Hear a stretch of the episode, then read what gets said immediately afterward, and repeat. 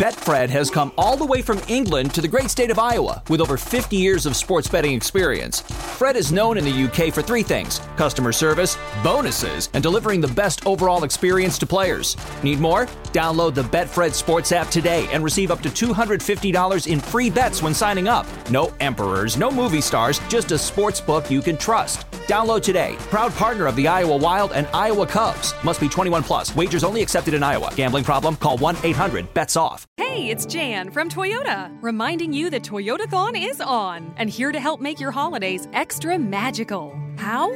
Maybe it's driving in a Tacoma in search of the perfect hill to sled down. Popping from store to store in a Prius to find the perfect gift. You did it.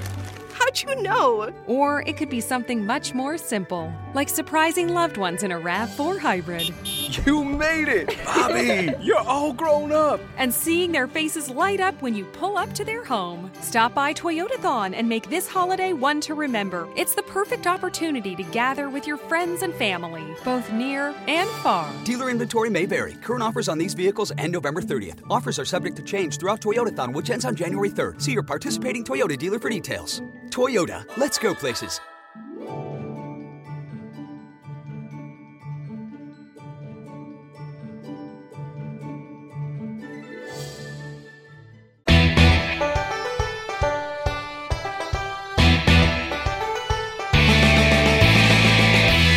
Welcome to Belly Up Fantasy Live.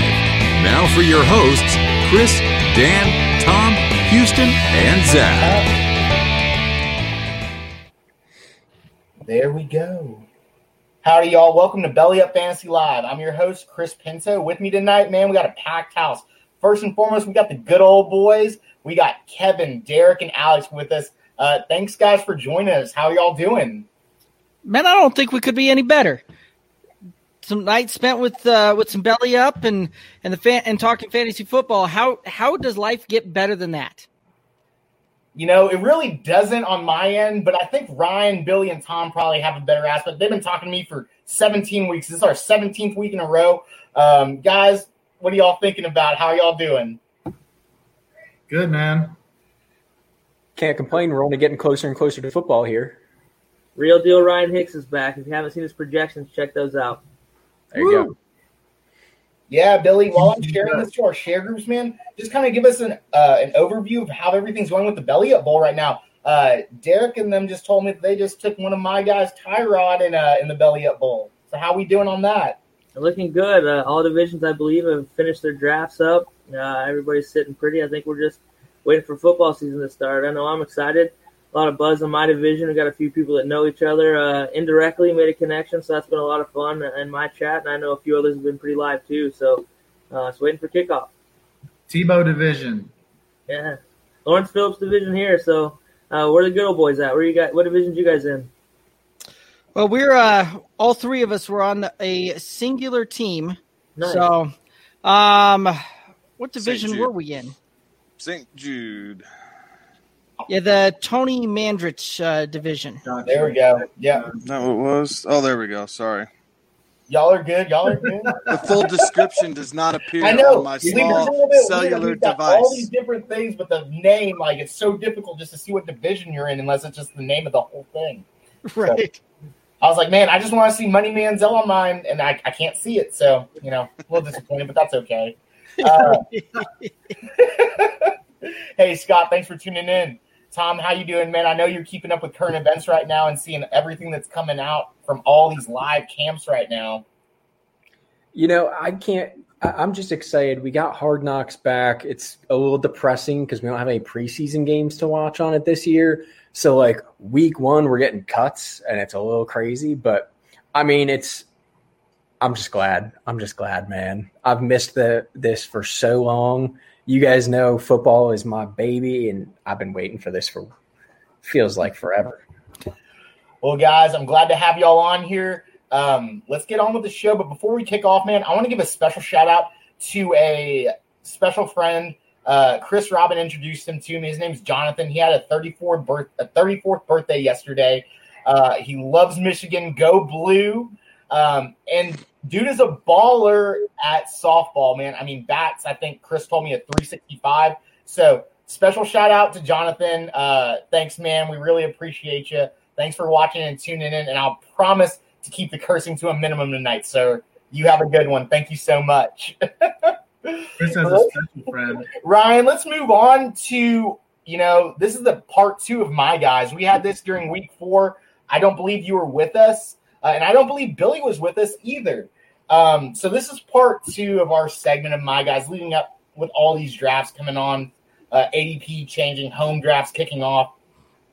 Let's talk about this monster in Green Bay, a 6'4", 251 pound guy who was drafted at 3.11 from Texas A&M University. Go SEC, go Ags, gig 'em, baby. He has a 4.740, and he should have been the John Mackey Award winner. Uh, I'm sorry, Billy. TJ Hockenson had nothing on this guy's stats his senior year or his junior year. I'm sorry.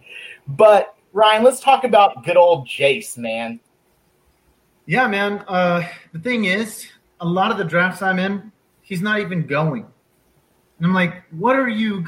I'll take him as my last round pick all day, every day. Because here's the thing the tight end at Green Bay is not a bad place to be the tight end at, especially with Aaron Rodgers coming in with a chip on his shoulder from them drafting Jordan Love.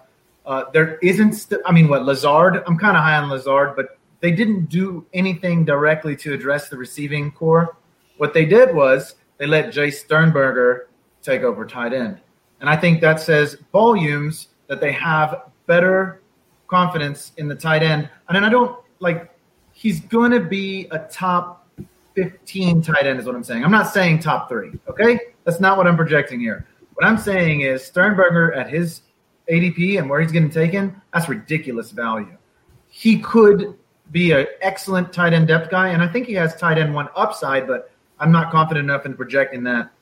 But I do see Sternberger being a guy that why is he slipping so much? He shouldn't be slipping that much. He should be going. He should be somebody's tight end depth at the very least. And I do get and in Dynasty, let's just Dynasty is a whole other ball game. He's a top ten tight end in Dynasty, in my opinion. Yeah, I don't disagree with that. I guess the only thing I could say is I don't remember Aaron Rodgers ever putting up a like a fabulous tight end uh, in fantasy. Maybe I'm wrong. Jermichael Finley was good at one point. Okay, are we talking tight end ones here? No. I mean, at least tight end four or five. Richard Rodgers had a bunch of TDs. Jimmy Graham was not. He was serviceable last year, and Jimmy Graham was a shell of what he used to be. Jace Sternberger is not a shell of what he used to be. He is what he is, which is uh, red zone dominant, sure-handed mismatch for whoever's going to be on him because you know they're probably going to double Davante.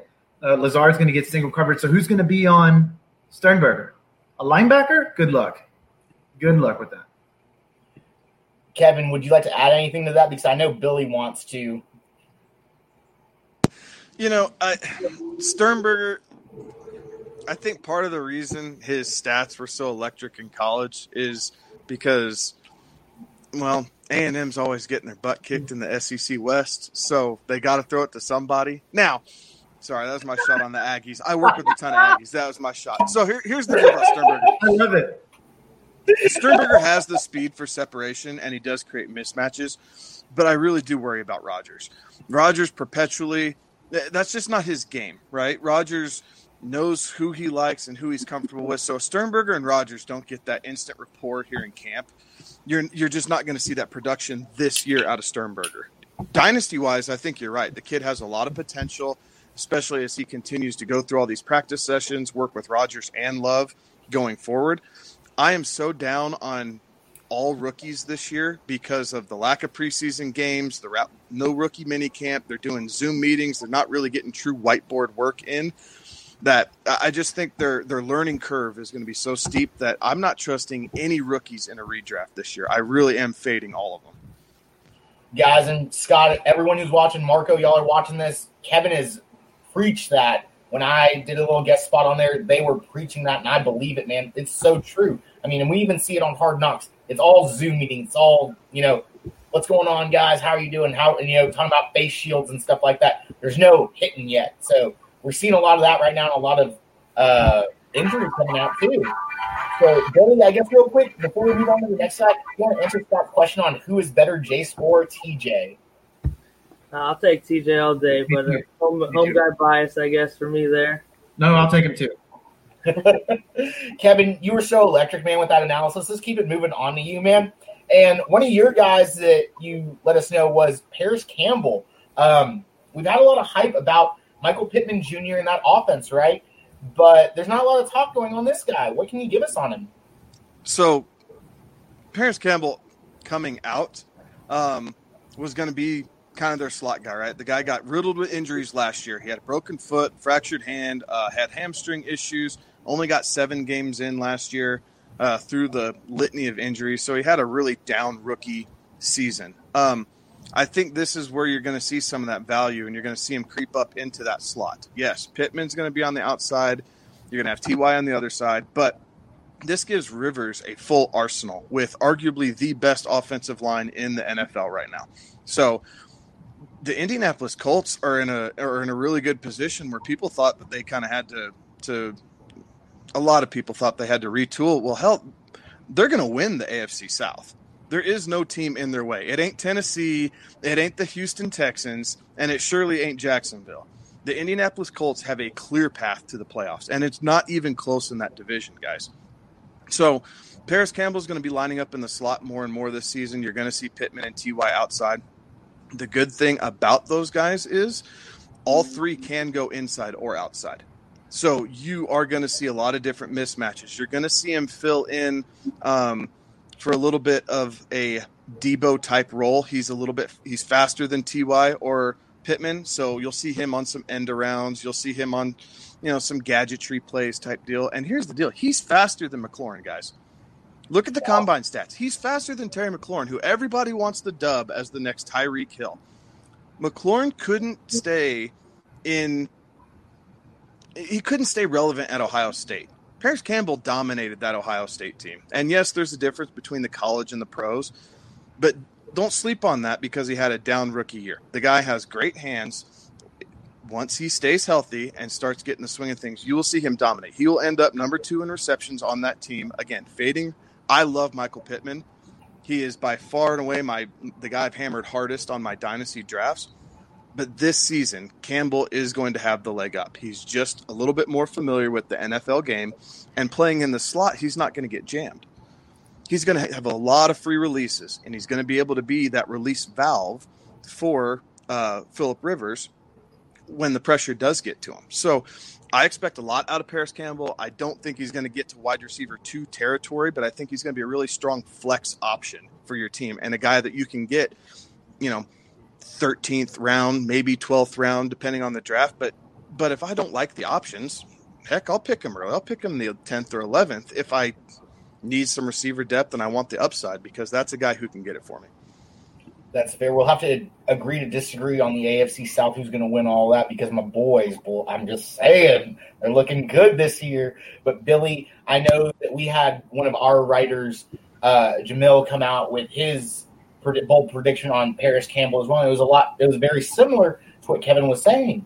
Um, is this a guy that I'm sleeping on as well? What do you think? Because I have zero exposure to this kid. Yeah, Parris Campbell. I mean, ridiculous talent. I was really excited for him coming out, coming to Indianapolis. He just filled a void that the Colts have had for quite some time. But like Kevin said, he's got to stay healthy. But you know, also to Kevin's other point, with the the no mini camp, the no OTAs, everything over Zoom meetings, uh, you know, I think it, that kind of holds Michael Pittman's potential back from from stealing that role from Pittman or from uh, uh, Campbell there. But uh, I like him in the slot, moving around. I think they're going to do a lot of things. My one question is, uh, you know, how much is he going to play if they go two tight ends and and two wide receiver sets? Because you know they're going to focus on the run game this year a lot. They got four four good tight ends on the roster. It just seems like that might be a little bit of focus this year. So. Uh, hopefully Campbell, you know, playing on the outside. Maybe he plays over Pittman in, in situations on the outside, but I'm interested to see the wide receiver shakeup uh, when we get into the season for the Colts for sure. Yeah, for sure. Kevin, thanks so much for that analysis. Let's move on to one of your co-hosts, man, Derek. Let's talk about a Colorado State kid in Preston Williams. So I guess this hits a little home for you. So let me know what you got on Preston Williams. Ryan's super high on him. I know the dude's like a I wouldn't even say a mini DK Metcalf because both the dudes are just so yoked. So, I mean, what can this dude offer us? So Preston Williams is a guy I'm really big on, right? Like you said, he, he came from CSU. Uh, that's kind of right right in our backyard. Um, most of us here in the good old boys are are from Colorado, so um, one of those that we got to kind of see this guy uh, growing up there a little bit and and how he uh, performed in college there. Now he is a very big bodied type of guy, six four. 211, kind of that prototypical wide receiver one territory. You look at some of the anecdotal type of stuff where some of the cornerbacks down there in Miami, when they were covering him last year as an undrafted rookie, we're saying that he's got wide receiver one potential in this league. Now, forward that into part of this past year where you were looking at both him and DeVante Parker sharing wide receiver reps and going through that. DeVante Par- or Parker was not necessarily the first read through uh, through the first part of that year. He didn't really start shining until Preston Williams went down, and that's where you started seeing Gesicki. You started seeing DeVante Parker really starting to step up and shine with the absence of Preston Williams. Now, Preston Williams coming off that ACL injury. You know, ACLs aren't like they used to be for an NFL player. Um, I see him maybe getting a little bit of a slow start uh, due to that injury and just really getting confident on that. But over the back half of the season, when you're really going to be relying on a guy to you know, step up and help lead you to your championship. This is a guy that can do that. Right now, he's, I believe ADP has him wide receiver 53 right now, and he's going to finish well above that. Um, yeah, I know that Kevin and Alex aren't necessarily as high on this guy as I am, but uh, I easily see him finishing as a top 30 wide receiver this year. And for where you're going to draft him, that can be a difference maker. And he can win you a week down the stretch. And as you start heading down towards your playoffs and um, really start getting into that championship week. So he's a guy that can high point a ball, runs a great route, and I think that uh, you're going to be very, very happy drafting this guy because he's not going to cost you a lot of capital, and I think he's going to way outperform his ADP this year. You know, I totally agree with that because I was listening to my brother Ryan Hicks on this and going as running back heavy, like I mentioned on y'all's show, how like I like to go. This guy is perfect for going running back heavy. Ryan, what can you add to this? Because I know you got a, a brain full of stats on this kid. Yeah, I mean, I'm really high on Preston Williams. I'm a little less than you because I am also high on Parker and Gesicki. I just think that that's a loaded receiving corps this year, and uh, depending, I'm I'm so torn on how long Fitzpatrick's going to be the guy there, and when they give Tua the shot to start. But uh, Preston Williams is the only reason he went undrafted is because of his attitude. It had nothing to do with his skills or uh, ability. He had uh, they call them character flaws in the pre-draft uh, situation, but that's why he didn't get drafted. He's naturally gifted. I mean, he has at third round draft material is what he was coming out, and there was character issues because he had off the field concerns, and we haven't really seen that in the NFL. So to me, that's a great sign. And I think again, like you said, he's getting undervalued, and I think that Parker and Gesicki can help him, especially considering Miami's probably going to be behind a lot, so they're going to have to throw. And I want all three of those guys this year.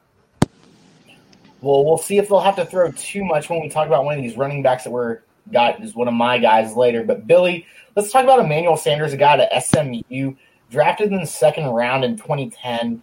Uh, his ADP right now is around the ninth round. Runs a 4.440, so he still has that breakaway speed. Is this is probably one of the best landing spots for Sanders as well in New Orleans. As in my mind, Michael Thomas didn't have a you know, or Drew Brees didn't have a number two guy really to go to. I mean, Cook had flashes.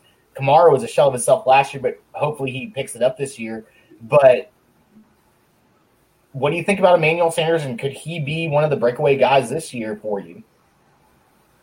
As far as a guy with a you know going to a new place, new face, new place in New Orleans, uh, I couldn't be happy for a guy like Emmanuel Sanders. This is a perfect spot for him to be opposite Michael Thomas. They've got other weapons where he can sit out on the edge and, and just do what he does. That's run good routes and execute.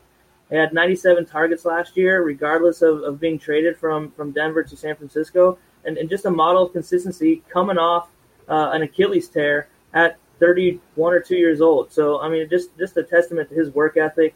And in New Orleans, he'll fit great.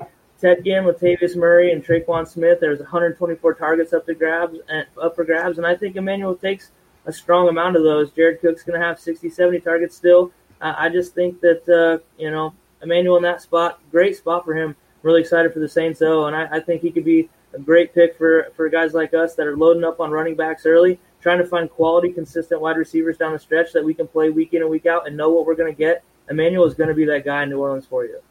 Yeah, like you mentioned, like guys that we just need to get guys that have volume when you're going so running back heavy. Last season, he had 70 77 average offensive snaps, and he had seven games of over 90% of the offensive snaps. So the guy can play, he can ball. Always got to give a little bit more juice to the Texas guys, right, Ryan?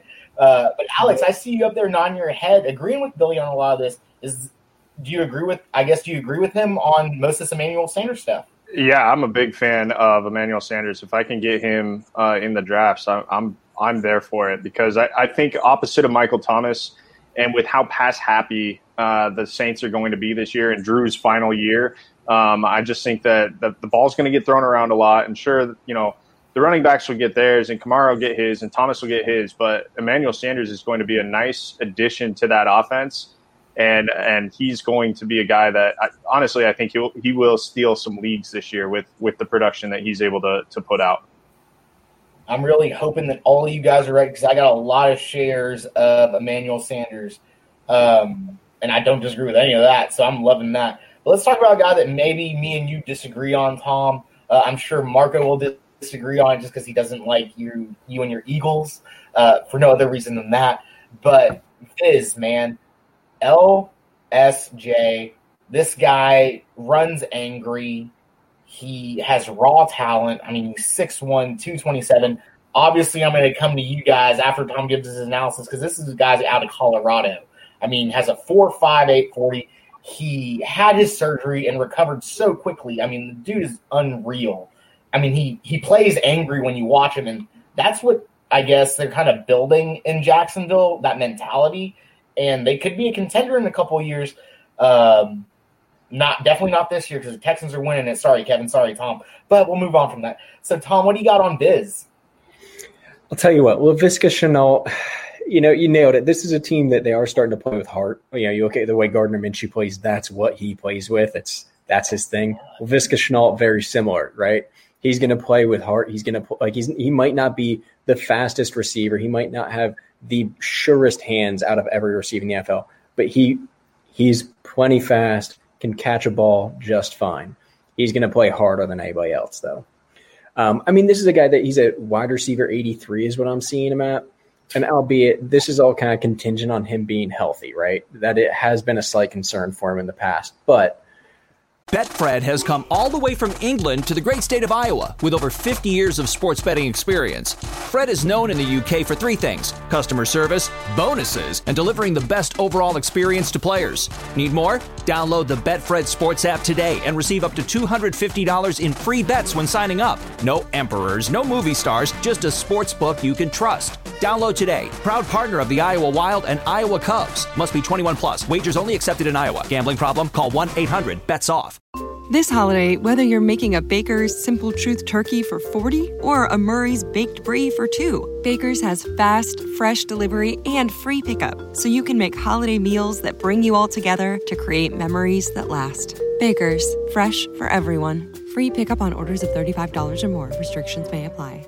Choose from a great selection of digital coupons and use them up to five times in one transaction. Check our app for details. Baker's, fresh for everyone. They've already talked about this. there's a guy that's going to be playing wide receiver. They're going to put him in the backfield at running back. He's going to play in the wildcat. So you're going to see some some shares of the you know the ball for him.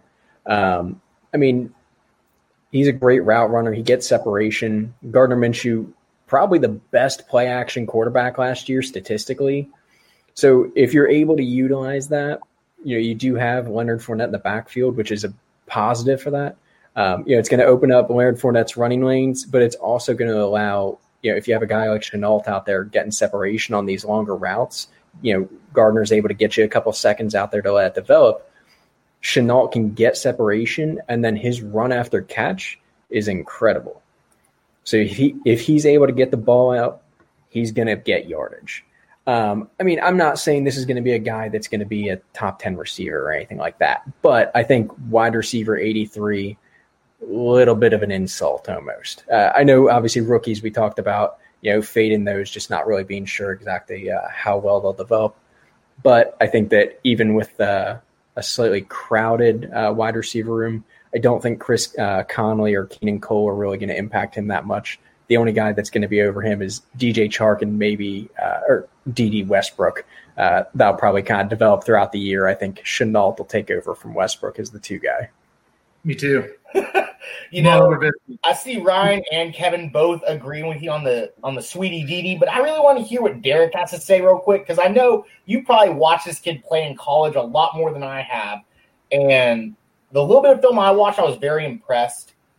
Could the, could this guy be the number two guy opposite the SEC great DJ Chark? I'm going to say no. I, I don't think so. Now, keep in mind, I'm a little biased because Dede Westbrook is an Oklahoma guy, and that's that's my team right there. But that all of that being said, right? Like you look at at Laviska when he was at Colorado, and yes, the film looked impressive um, for the highlights and what you could clip and, and that kind of stuff. But there was times he disappeared in games. Like there was times that he would kind of disappear, and um, he's got a little bit of an injury risk with him. He, he was a guy that had a harder time staying healthy. You kind of couple all of that with the fact that now you look at the Pac 12 as a whole, the Pac 12 is not known as a defensive conference. So you have a guy that had a, t- had a harder time, uh, you know, at times disappeared, could, you know, had a harder time staying healthy. I'm, I'm out on this guy because I think that he will get buried in the depth chart. Maybe maybe year two, maybe year three, we start seeing a breakout in him being used more as an offensive type of weapon than necessarily a receiver. But I don't necessarily see him breaking in on you know Leonard Fournette. They've got a one year deal left on him. They're going to use and abuse and and you know just run the wheels off of him. DJ Chark was a guy I almost went with as a my guy on this one. He's super fast, can stretch the field, like he can do amazing things. And then you got Dede Westbrook that it the, the guy is still going to be a uh, 100 target guy and going to produce. So it, he's fighting for that third spot for me. That's fair. Alex, I mean, Dede's your guy. You're out on Viz.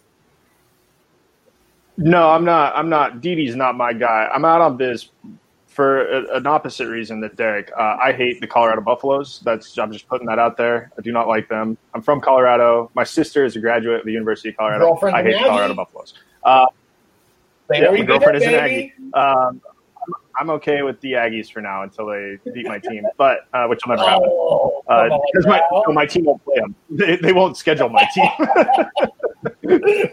uh, um, anyways, so the reason why I, I'm not big on on Laviska Shenault is for two reasons. One, the, the Colorado offense is um, how should I put this? Hot garbage. They are terrible, right? The, the Colorado offense in a league where offense reigns supreme, Colorado cannot figure it out. And Laviska Shenault, to Derek's point, would disappear from games at times. And and to me, what is telling about Laviska Shenault was his sophomore year was when people didn't really know about him, and that's when he went bananas. Right? He had thousand yards receiving, he had six touchdowns. You know that was you know he his breakout onto the scene. His junior year, when defenses which don't happen in the Pac-12, there's I don't know if you could say there's a good defense in the Pac-12 because there isn't.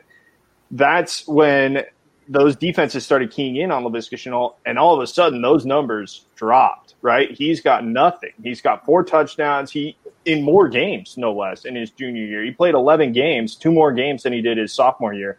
He's only got 764 yards and four touchdowns. I I am out on Laviska Shenault.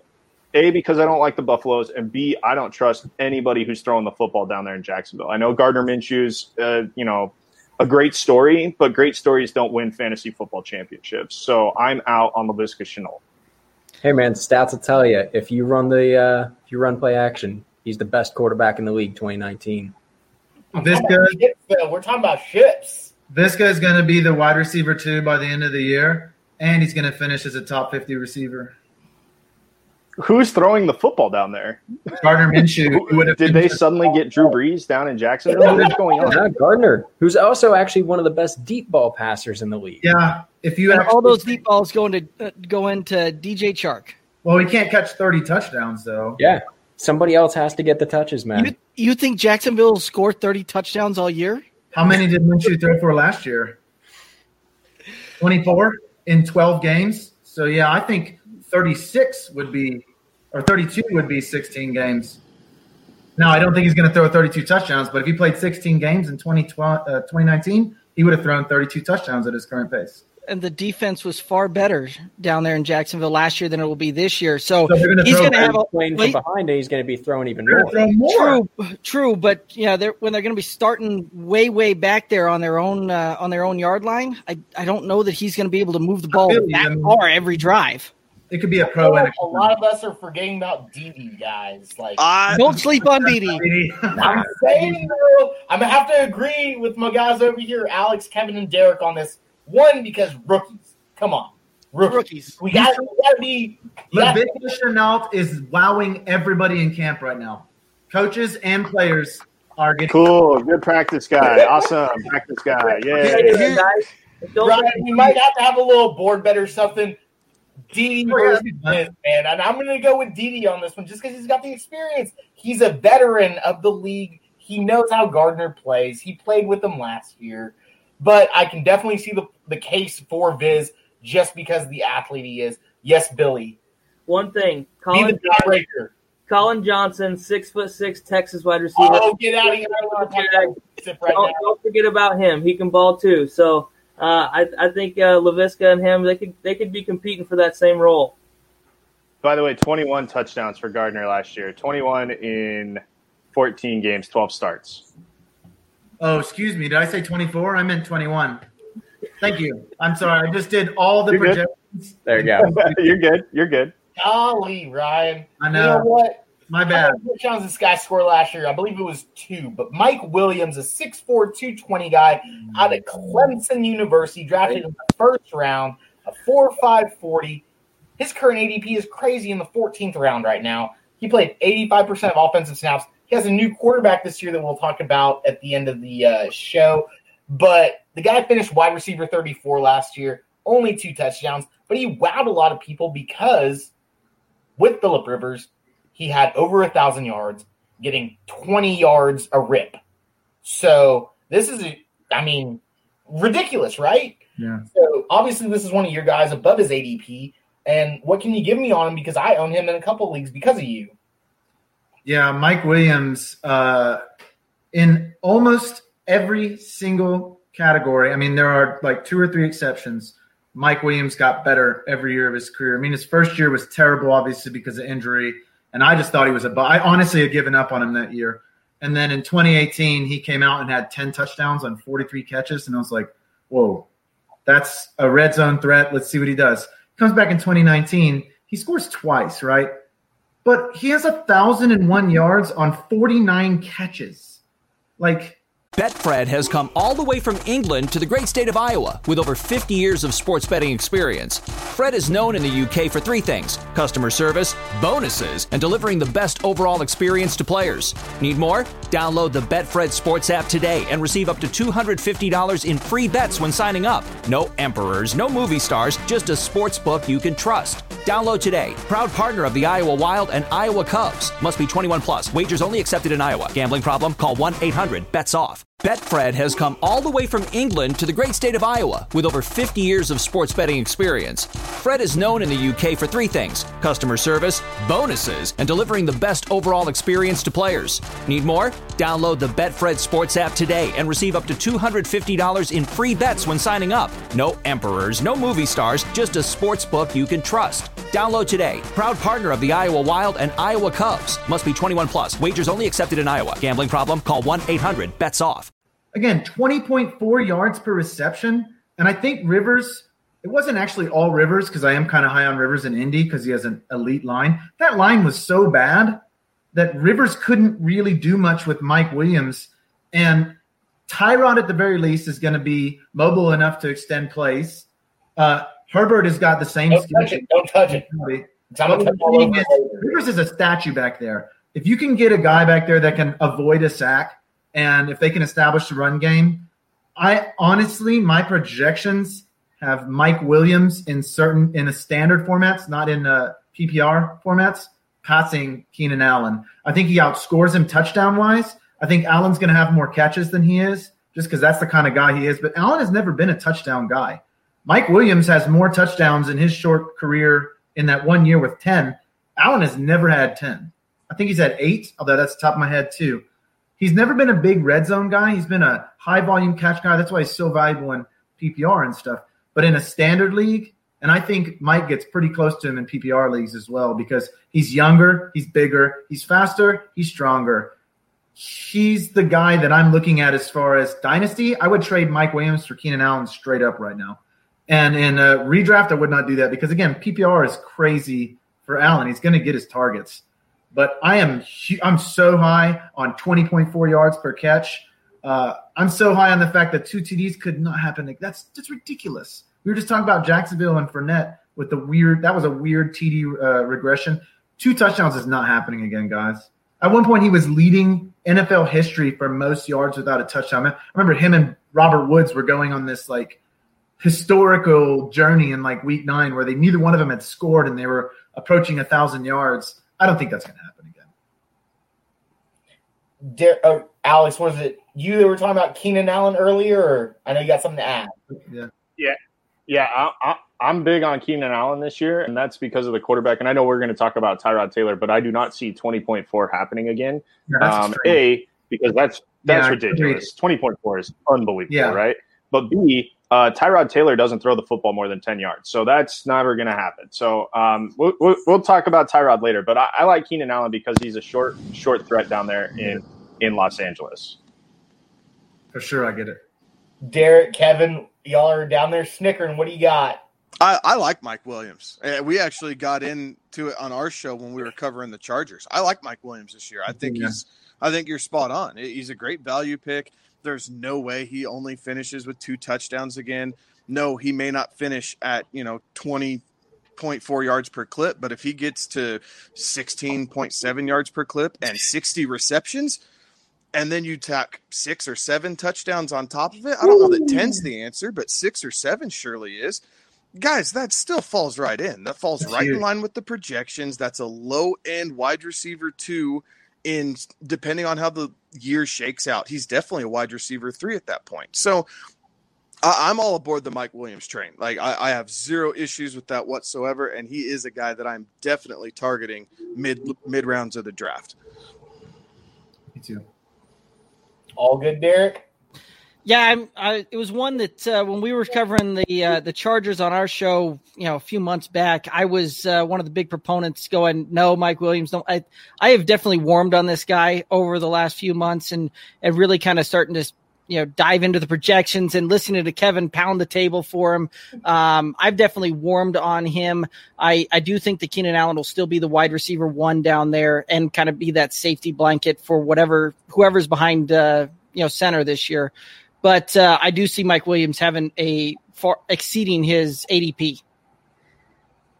Yeah, I don't disagree with that at all. Like I said, I I warmed up to him too because uh, I I would not touch him a couple years ago, and now like Kevin has been beating on the table, Ryan has as well, and I own him in a, in a bunch of leagues. Uh, but Billy, let's move on forward and talk about a guy who has a lot of opportunity, and that's all you really need when you're talking about one of your my guys, right? When you go running back heavy like you do uh, so well. Uh, a guy that was drafted in the fourth round out of Duke University. He has an ADP in the tenth round right now. Uh, super, I'm not super fast, but serviceable at a four five forty. Uh, but the big issue is Texas boy Robbie Anderson is now reunited with his coach Matt Rhule, and there's a hundred vacated targets where Jamison Crowder could just eat up. I mean, there was a couple games last year where it looked like Sam Darnold was only looking at Crowder like he had eyes for this guy, like he had eyes for the girl who had mono last year. So, what do you what do you know about Jamison Crowder? Uh, definitely, week you know coming in week one, you thought, wow, you know this is going to be a connection uh, that's going to produce mega numbers, 17 targets uh, that first week, but it slowed back to reality. You know, shortly after that, people started you know guarding Crowder a little different, playing them different. But uh, I think the big thing was when Darnold missed those three weeks, they were they were playing well coming out the gate, and uh, missing that time, the, the production never picked up, the running game never came on, so the passing game kind of struggled last year for the Jets. Also, Darnold's young, and, and we're kind of yet to see him really, uh, you know, reach his talent. But uh, the targets are there. He was wide receiver 26 last year. I think people are down on him. He's going as wide receiver 41 in drafts, kind of that same range as Emmanuel Sanders. And again, another guy who the targets are going to give him a, a, high floor for for us guys that chase running backs early and give us that consistency we need with those backs. But uh, I kind of feel like it's more of a thing that role in that offense with Gase. You know, Jarvis Landry was about uh, he averaged well over 100 targets, about 140 targets a year in Miami, and I feel like uh, Crowder's just in that role in New York. If they get some running game going, they're able to support it, play a little more honest.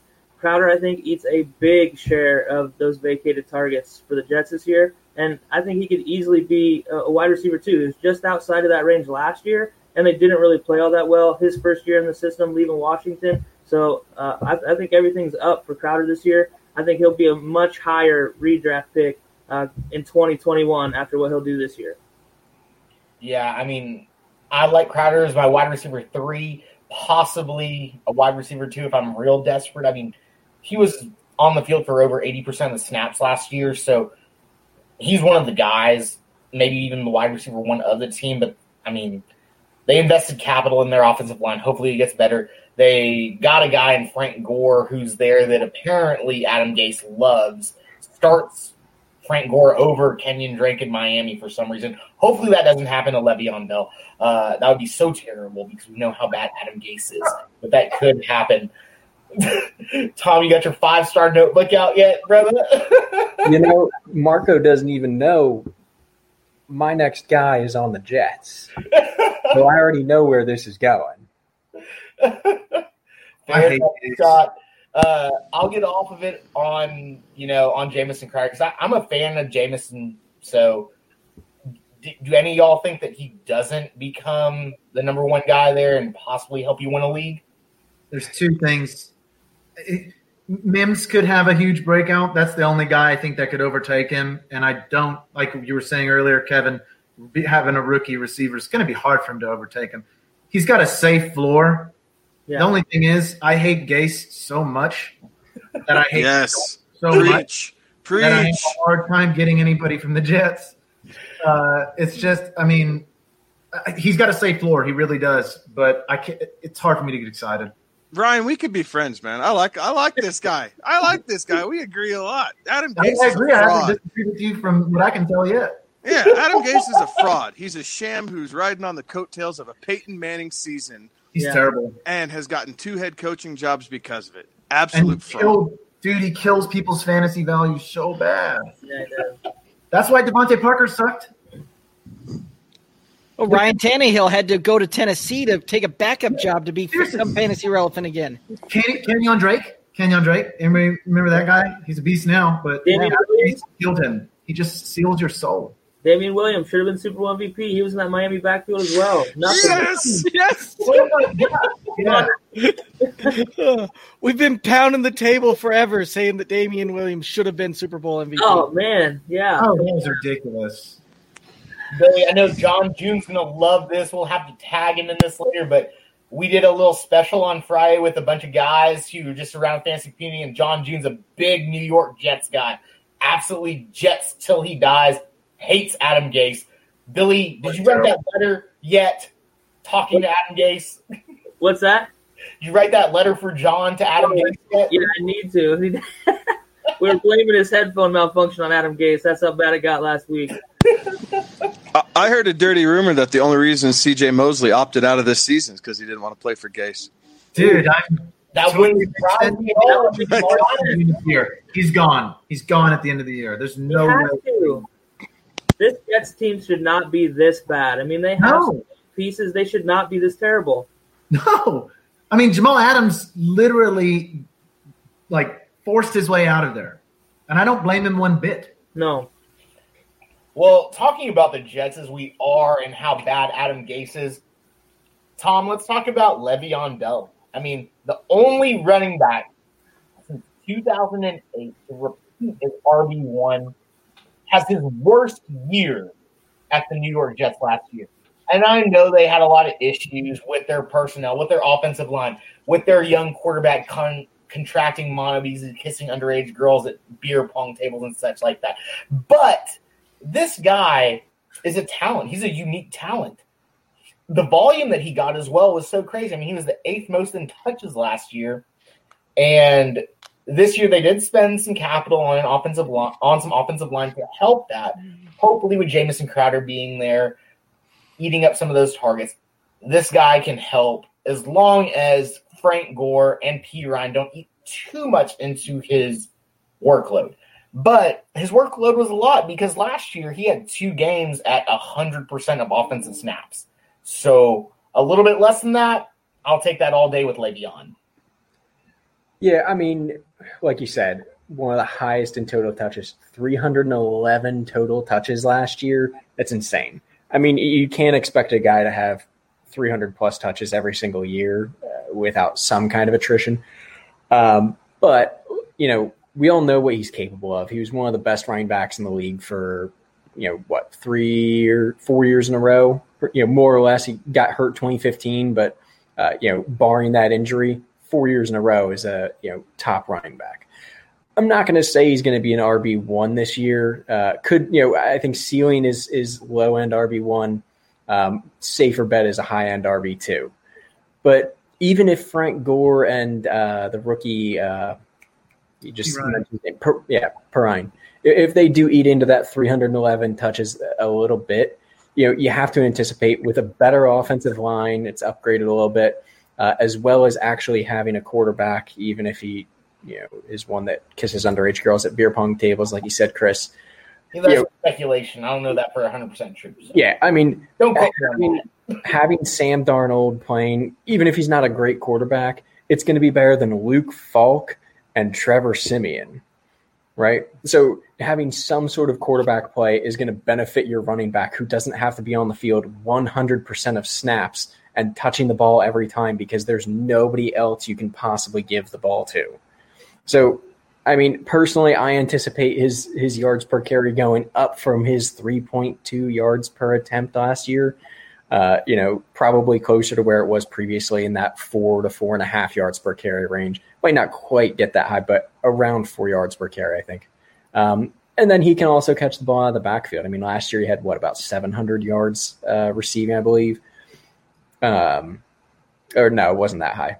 What yeah, was it? Twelve fifty combined. So yeah, twelve fifty combined.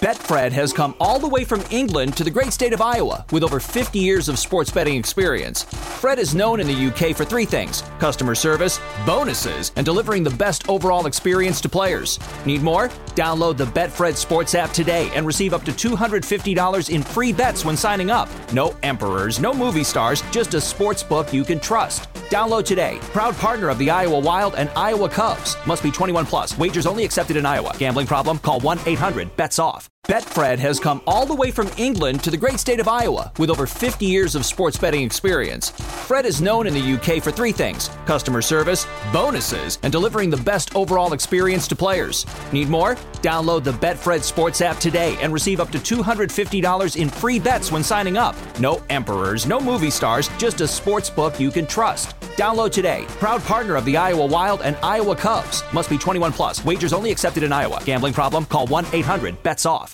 Yeah, 789 uh, rushing, 461 receiving. My bad. So a little off here. Again, pretty crap quarterback play, but um, I mean, I think he's good for another 1,200, 1,300 uh, all purpose yards at the low end. So I think quarterback, or excuse me, running back 19, running back 20, a little bit low. I think he's more in the range of, uh, you know, 13, 14, 15. You know, bump him up a little bit there above some of the guys that are that are right above him right now. Sure. I mean, his ADP is around the third round, but you know, I forgot how passionate you guys were about Adam Gase. This he does guy terrible. I took last year at the 1.09 spot because I was a I'm a Le'Veon Bell truther. I took him this year in a lot of leagues in the second and third round above his ADP. I know I'm crazy, but you know, it's I love a comeback story. But you guys, I mean, Adam Gase is terrible. You're right. What do you expect from Le'Veon this year? And please be gentle. I expect in a standard league you need to stay away. Damn it! That's Sorry, Jonathan. I the. I think a lot of Lev Bell's value is going to become from trailing, right? The Jets just aren't very good. Adam Gase, for whatever reason, cannot put a offensive game plan together for a team that does have some talent. Yes, Chris Herndon's been hurt. We're hoping he stays healthy as kind of a deep sleeper tight end. You have Jamison Crowder, you have Mims, you have Lev Bell, and he's you know, for Crowder and Bell together and Darnold when he was healthy, and you just the offense just constantly stalled, guys. It had no flow to it, no rhythm. So Lev Bell's a lot of his points came because of his PPR value, and I don't know that that changes a whole lot this year because I don't see the Jets leading in too many games this season. So if they're constantly playing catch up, yeah, you'll get your value out of Lev Bell because he's going to be catching you know, 60 balls plus out of the backfield because they're going to have to play catch up and Darnold will, you know, uh, dink and dunk a little bit, right? Uh, but in a standard league, I I am fading Lev Bell and, and going for some more attractive options. That is fair. I'm considering PPR here. That that should be clarified. I kind of look at these in a PPR sense. That's kind of just you know Like I have him, as a disclaimer. I have him 17 in PPR and fif- I mean 17 in standard and 15 in PPR. I have him having about 309 total touches, 228 rushes, 81 uh, 59 catches, nine total touchdowns, 217.8 points in a half point PPR league. I just he's a good RB two for me. I'm happy getting him at RB two, and I think he has like low end RB one upside, but I also think he has RB three floor. I don't see another back coming out and taking the job from him, but the Jets could just suck again. to me with Le'Veon Bell, I just never really liked the fit in New York from the second, from the get go. I just did not like that fit. And you were forgetting about Breshad Perriman. So that offense really has no one that scares you a whole lot to pull double coverage and, and keeps them from really kind of keying down and preventing Le'Veon Bell from killing you. So uh, the Jets, it's gonna be it's gonna be a rough offense to watch from time to time. For me, really, Crowder might be the only guy you want. That's in PPR because that target share to that slot guy in that system. Otherwise, for me, uh, there, there's other guys in those ranges that that I like. Uh, I feel a little bit better about. Yeah, for sure. And we'll talk about a couple of those guys here in a little bit. But you know what?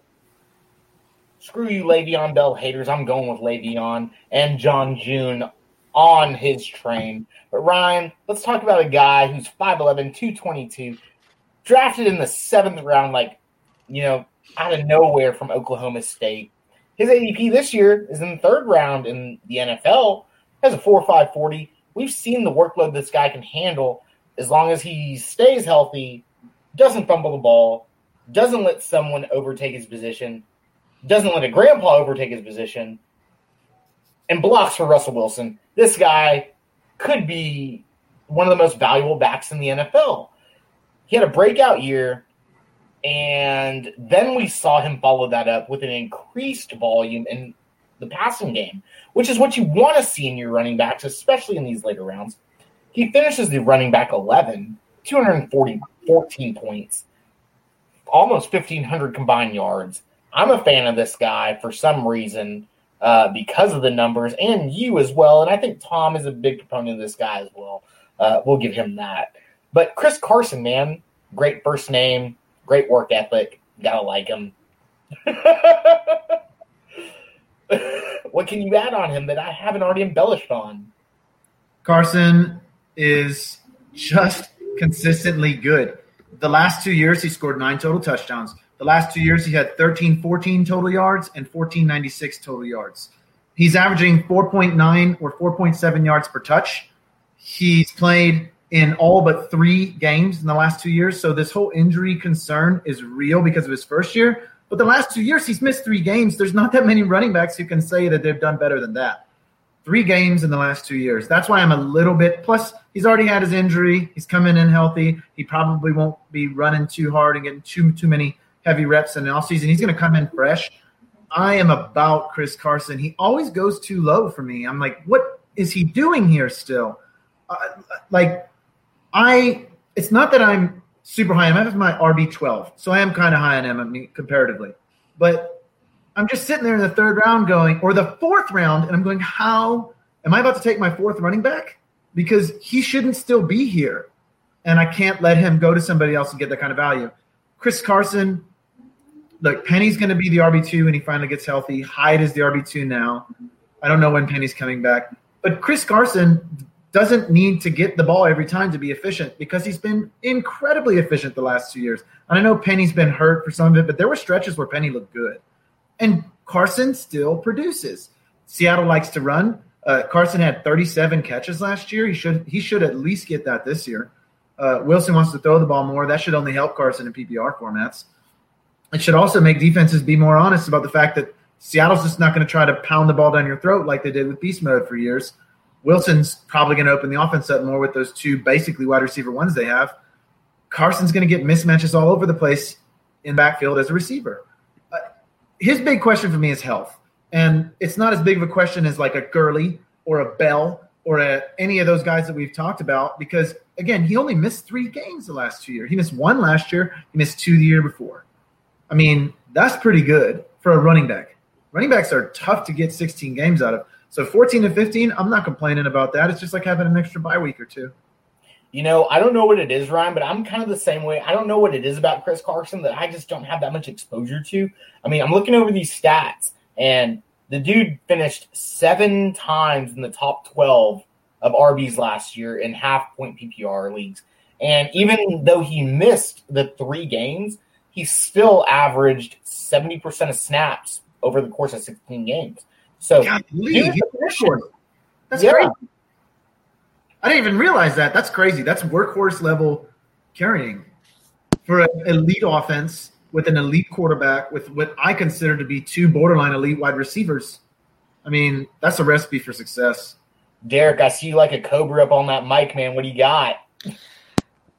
Well, it's I, I can't uh, disagree with the take there, right? Like very factual, very. I don't know that you know, where his ADP is, I can get behind that. Um, you know, a lot of folks want to try and pound the table saying that they want him as their second RB on the on a roster. Not for me, not with the way I construct teams. He would be a third, fourth running back on there. Um, you know, the fact that that Penny's going to start on the pup and we're not going to see him for the first couple of weeks. I don't. Carlos Hyde didn't really look you know that great last year down in down in Houston. So I think we're going to see him spell, um, you know, just as a spell type of back. But I could see Seattle going more towards a open it up a little bit and letting Russ be Russ, like letting him throw the ball a little bit more, and because of that, I could see the Chris Carson value coming down just a little bit because I, I see not him him not necessarily getting up to around that you know 300 touches again this year probably more around a 250 260 type of total. So he definitely has a lot of value in it. A third or fourth round guy he could he could easily outperform his adp right. Agreed. i mean we didn't even talk about dk and tyler lockett and also big montana will Dissly. I mean these are i mean these are guys that russ loves to throw to. Will Dissly baby. Gatorade player of the year in north dakota right billy? Am i wrong? I'm not wrong or I'm sorry, Montana.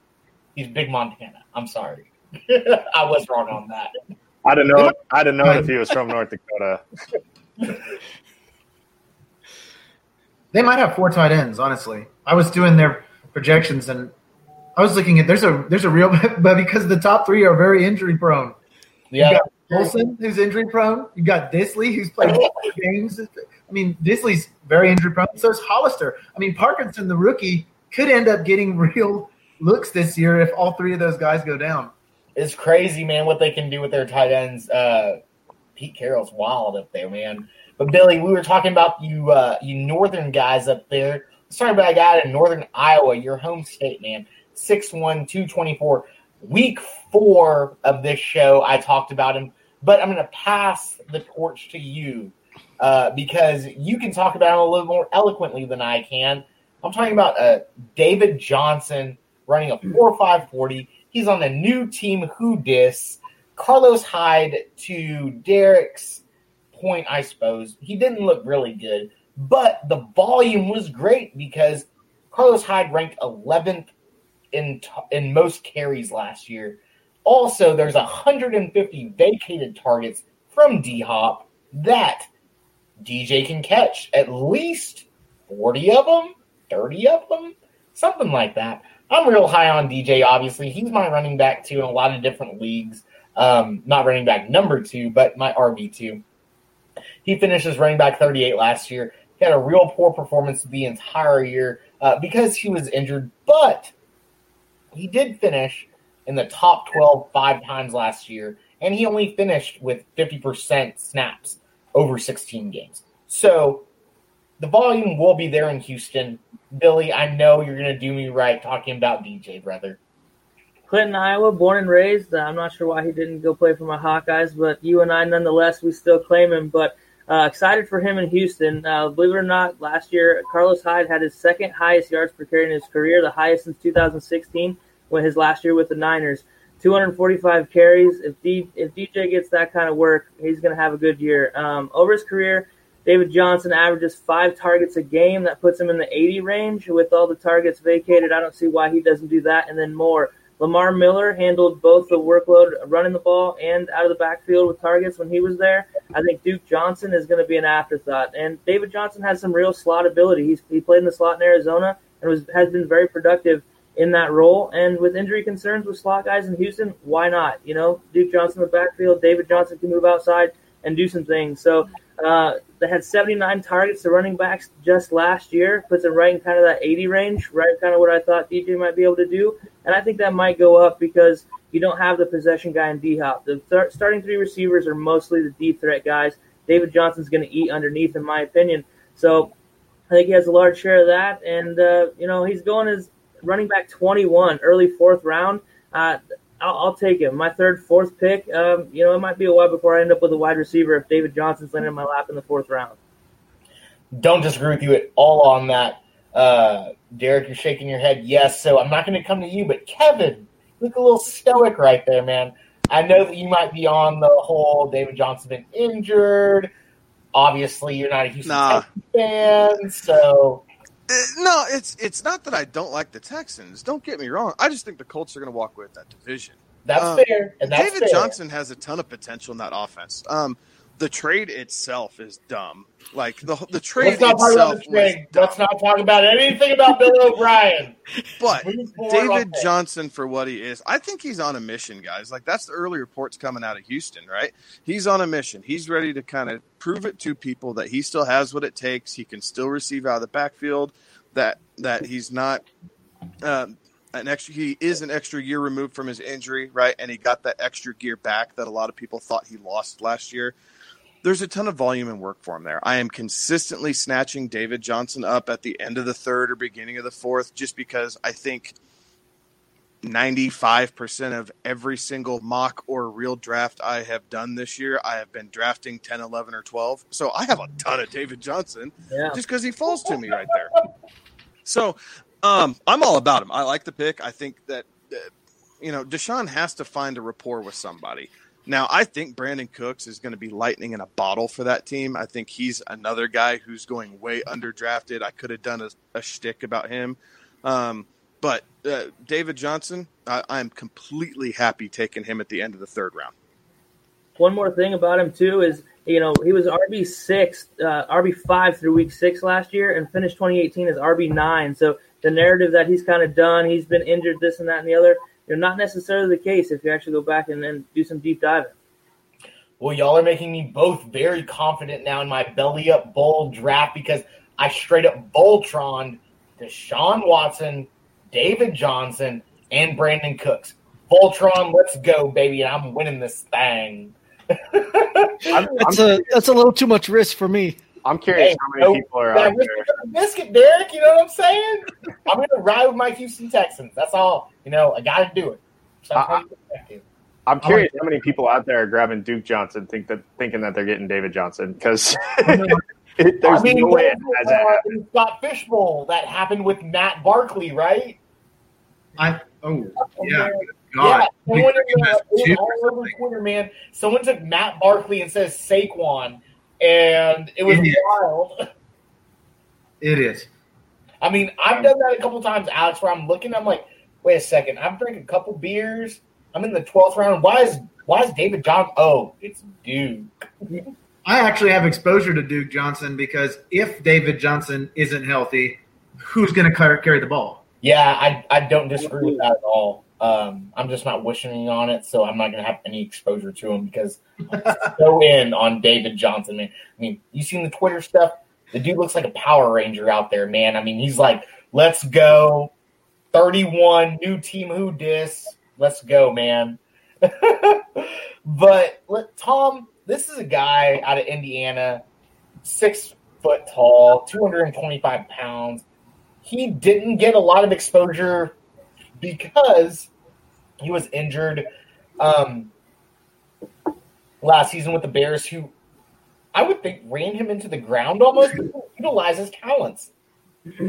But with all that being said, he was still number three in most rushing yards since entering the league four years ago. So that's pretty good. Betfred has come all the way from England to the great state of Iowa with over 50 years of sports betting experience. Fred is known in the UK for three things customer service, bonuses, and delivering the best overall experience to players. Need more? Download the Betfred Sports app today and receive up to $250 in free bets when signing up. No emperors, no movie stars, just a sports book you can trust. Download today. Proud partner of the Iowa Wild and Iowa Cubs. Must be 21 plus. Wagers only accepted in Iowa. Gambling problem? Call 1 800 BETS OFF.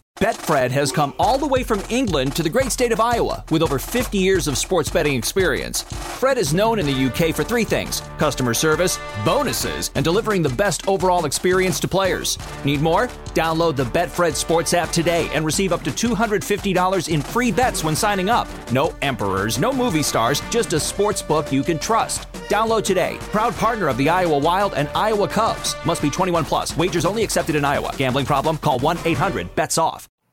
And out of my and, he goes to Miami right now that couldn't be in a better spot for him because they upgrade the offensive line. They get a franchise quarterback. Jordan Howard's one of your guys, man. So what can you give me on him on him? Yeah, man. I mean, number one, so he was on the Eagles last year, not the Bears. So that was that was one thing. Number two, I, honestly, I don't even know if he was injured last year. I don't know about you guys, but they never really announced any injury for him. It was just kind of, yeah, Jordan Howard's not on the field. No explanation why. Um, I mean, you nailed it. This is a guy that he was, uh, you know, his first three years in Chicago were incredibly productive. Um, you know, rookie season, he had 1,300 yards, sophomore season, 1,100 yards, um, you know, six and nine touchdowns, respectively third season, Cohen kind of started to take out a little bit of the the um, you know the target share. Um, dropped off a little bit, sub thousand yard season there. Still had nine touchdowns though. Um, but last year, like you said, with the Eagles, only about 500, but still six touchdowns. I mean, stats wise, this guy's a touchdown machine. Yards wise, I mean, if he has the opportunity to be a lead back, what that shows is that if he's that number one back, he's going to have yardage. He has the ability to do it. Um, I mean, this is a guy that over his career averages 4.3 yards per carry. Um, Miami's really improved the offensive line down there this year. You think he's uh, probably going to get a lot of touches. Uh, you know, being a, a, pretty good pass catch or excuse me, um, pass blocking back. Uh, Matt Breida, more of a, uh, a, third down change of pace guy uh, who also really can't stay on the field.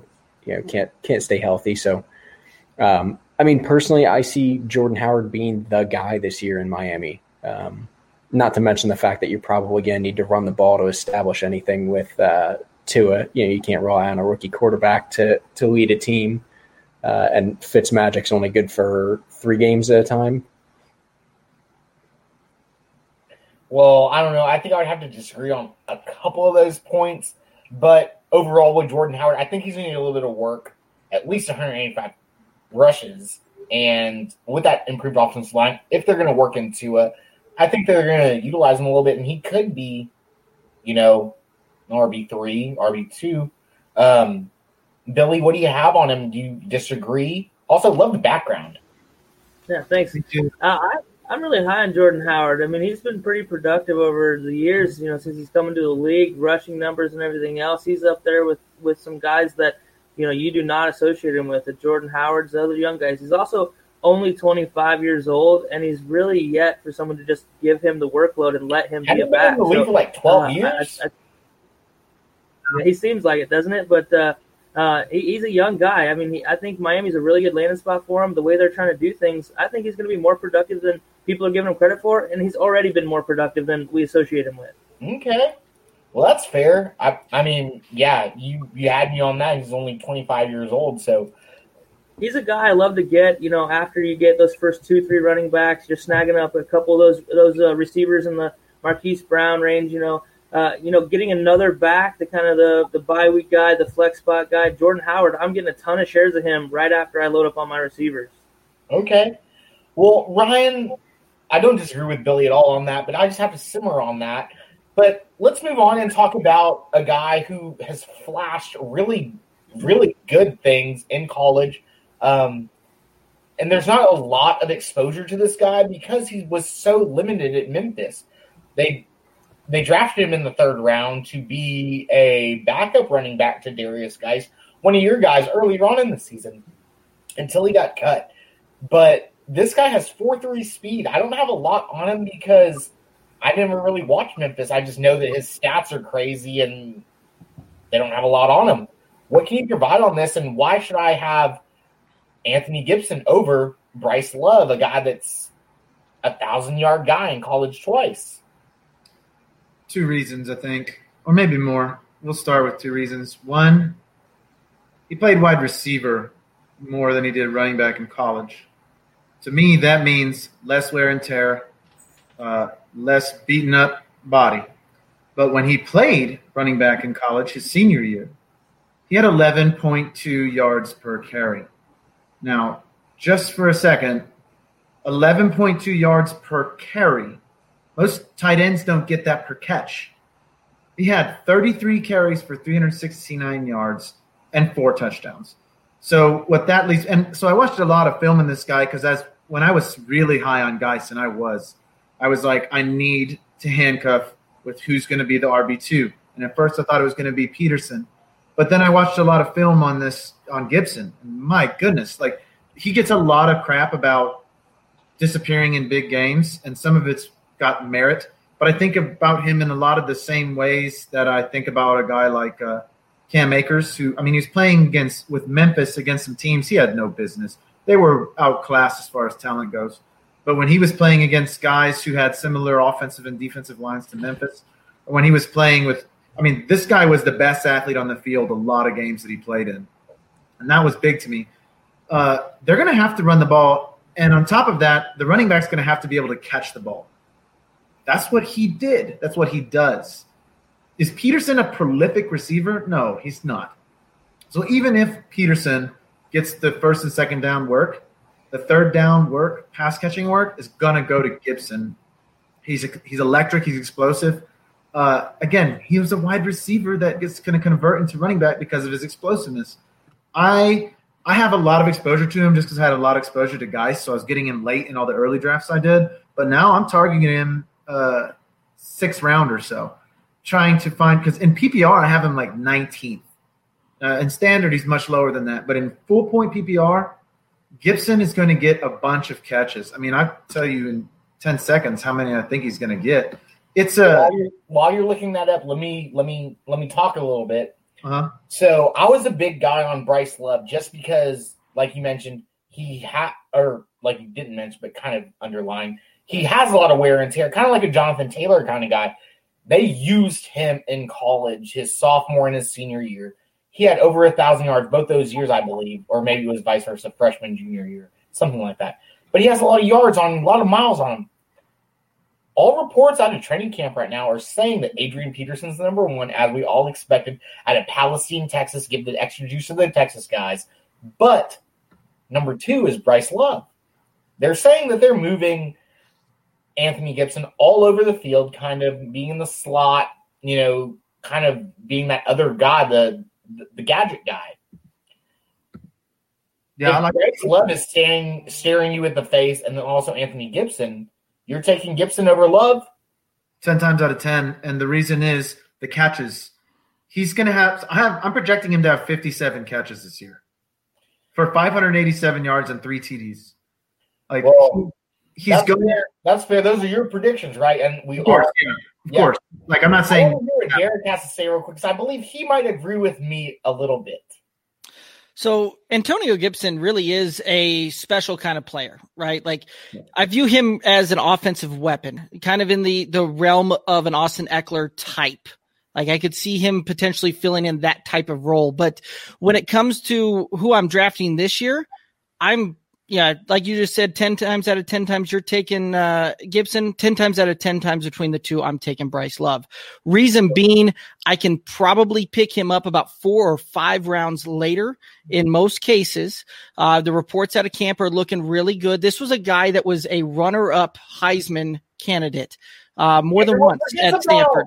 Like this was a guy that that was also right behind CMC. So yeah, that would have that would have been an interesting running back room there, there in Stanford, having both CMC and Bryce Love, you know, kind of sharing some some tales and, tape. But that's a different story. But it's it's one in which I see Bryce Love being a little bit more of a complete back when it's all said and done. Uh, Antonio Gibson is very explosive. You're right, 11 yards per carry, but there was only 33 of those his senior year. He didn't have any in his junior year. He was a guy that um, his freshman and sophomore season did not play in a Division One uh, deal. He had some. It sounded like he had some grade issues, things like that. So he went to a JUCO, played his way up. Memphis up and coming program. They they do some good things there, but uh, he he's an offensive weapon to me that I don't necessarily know that I want to draft him in what's becoming a eighth, ninth, tenth round type of pick when I can pick up a Bryce Love in about the fourteenth round when nobody else is looking at him. Yeah, I mean that's the way I look at it too, uh, Derek. But I understand where you're coming from, Ryan. I got a lot of my exposure early. I got a lot of my exposure early when Guice was still healthy because I figured if I had to pick which back I would want outside of him, it would be Gibson. Because I felt like if Guice is healthy and he does well, they're still going to use Gibson as a weapon type. Right. Uh, and Love would be buried down in the depth chart behind Peterson, behind, you know, whereas I think regardless of what the running back situation is, Gibson's going to get his snap share. Well, when you were picking him up, you were probably getting him in a 13th, 14th Oh, yeah. round type of thing. And that Oh, is yeah. a terrific value there. Like, I can't fault you for taking Gibson in the 13th round. Like, that is just exceptional value. And that's probably something that's going to pay off for you long term. Right. Yeah, Dynasty. Ooh, I love Yeah, him. do you have him in the uh, in the Rider Bowl? Do I? I, uh, uh, yes, I Too do. many leagues, Ryan. If you had to think like that. I am in too many leagues, dude. I'm definitely in too many leagues. Facts. you know, I, I think my biggest deal about Gibson is the talent is there, right? He is. He, you want to watch him, right? You want to see what's there. Now that now that Guice is gone, it's the capital that I have to invest to get him that that I'm fading. It's not the talent. It's it's the capital that I'm I'm just not willing to invest it yet. I have too many questions for you know a, a mid tier round where I could pick up uh, just maybe some other pieces I feel a little bit better about the floor, right? The the ceiling isn't quite as high, but if I'm picking up, you know, a wide receiver two in that area, and, and depending on how your roster construct is, you know, maybe I want a guy that, you know, guarantees me more volume as a wide receiver two in a PPR than, you know, the higher floor that Gibson probably does, depending on how Washington uses him. And the the big kicker about all this is I don't trust Dwayne Haskins at all, guys. Like if you tell me Alex Smith wins that starting position, and I am grabbing a ton of Alex Smith right now, ton, just because you know you're dropping scraps to get him, whatever, picking up a ton of Alex Smith, then I think Gibson has some real value there, and Alex Smith will make this kid pop. But I don't trust Dwayne Haskins to do it at all. I, I don't even know if the kid knows how to tie his shoes. Mm, Tom would say that he doesn't. He wears like the uh, the Velcros. The Velcro Jordan pumps. Yeah, the Velcro Jordan pump. Yeah, yeah, very minimal effort right there. Very, uh, you know, we'll, we'll go with that on Dwayne Haskins. Uh, but man, you talk about a JUCO guy, and we're gonna skip over this for a second and come back to it. But a JUCO guy, Billy, out of Glen Univer or Glen College, a uh, I guess they've won that JUCO championship probably like four or five times. I mean, an A&M coach's son coached the Blinn Buccaneers, Ryan. You know this as I know this. Coach Fran's son led these guys to victory, along with a very, very good quarterback, Cam Newton. 6'5, 245, 1.01 out of Auburn. Go SEC. ADP now in the 10th round. I mean, y'all know I've ranted about this how I believe that Cam Newton is going to be the dude in New England up until the Super Bowl. And some reason something happens or Jarrett Stidham comes in, Tom Brady esque and just wins the Super Bowl with Rex Burkhead, Tom's guy, Julian Edelman, and like Devin Asiasi. Some crazy stuff like that's going to happen. But up until the playoff, Cam Newton's a very good quarterback. He might win you the championship this year if I'm wrong, because all reports out of training camp are saying that he over he overthrew Demarius or uh, Byrd. I forgot what the first guy was. There you go. Overthrew him, and that's not so much of a insult to Cam as his shoulder is healed.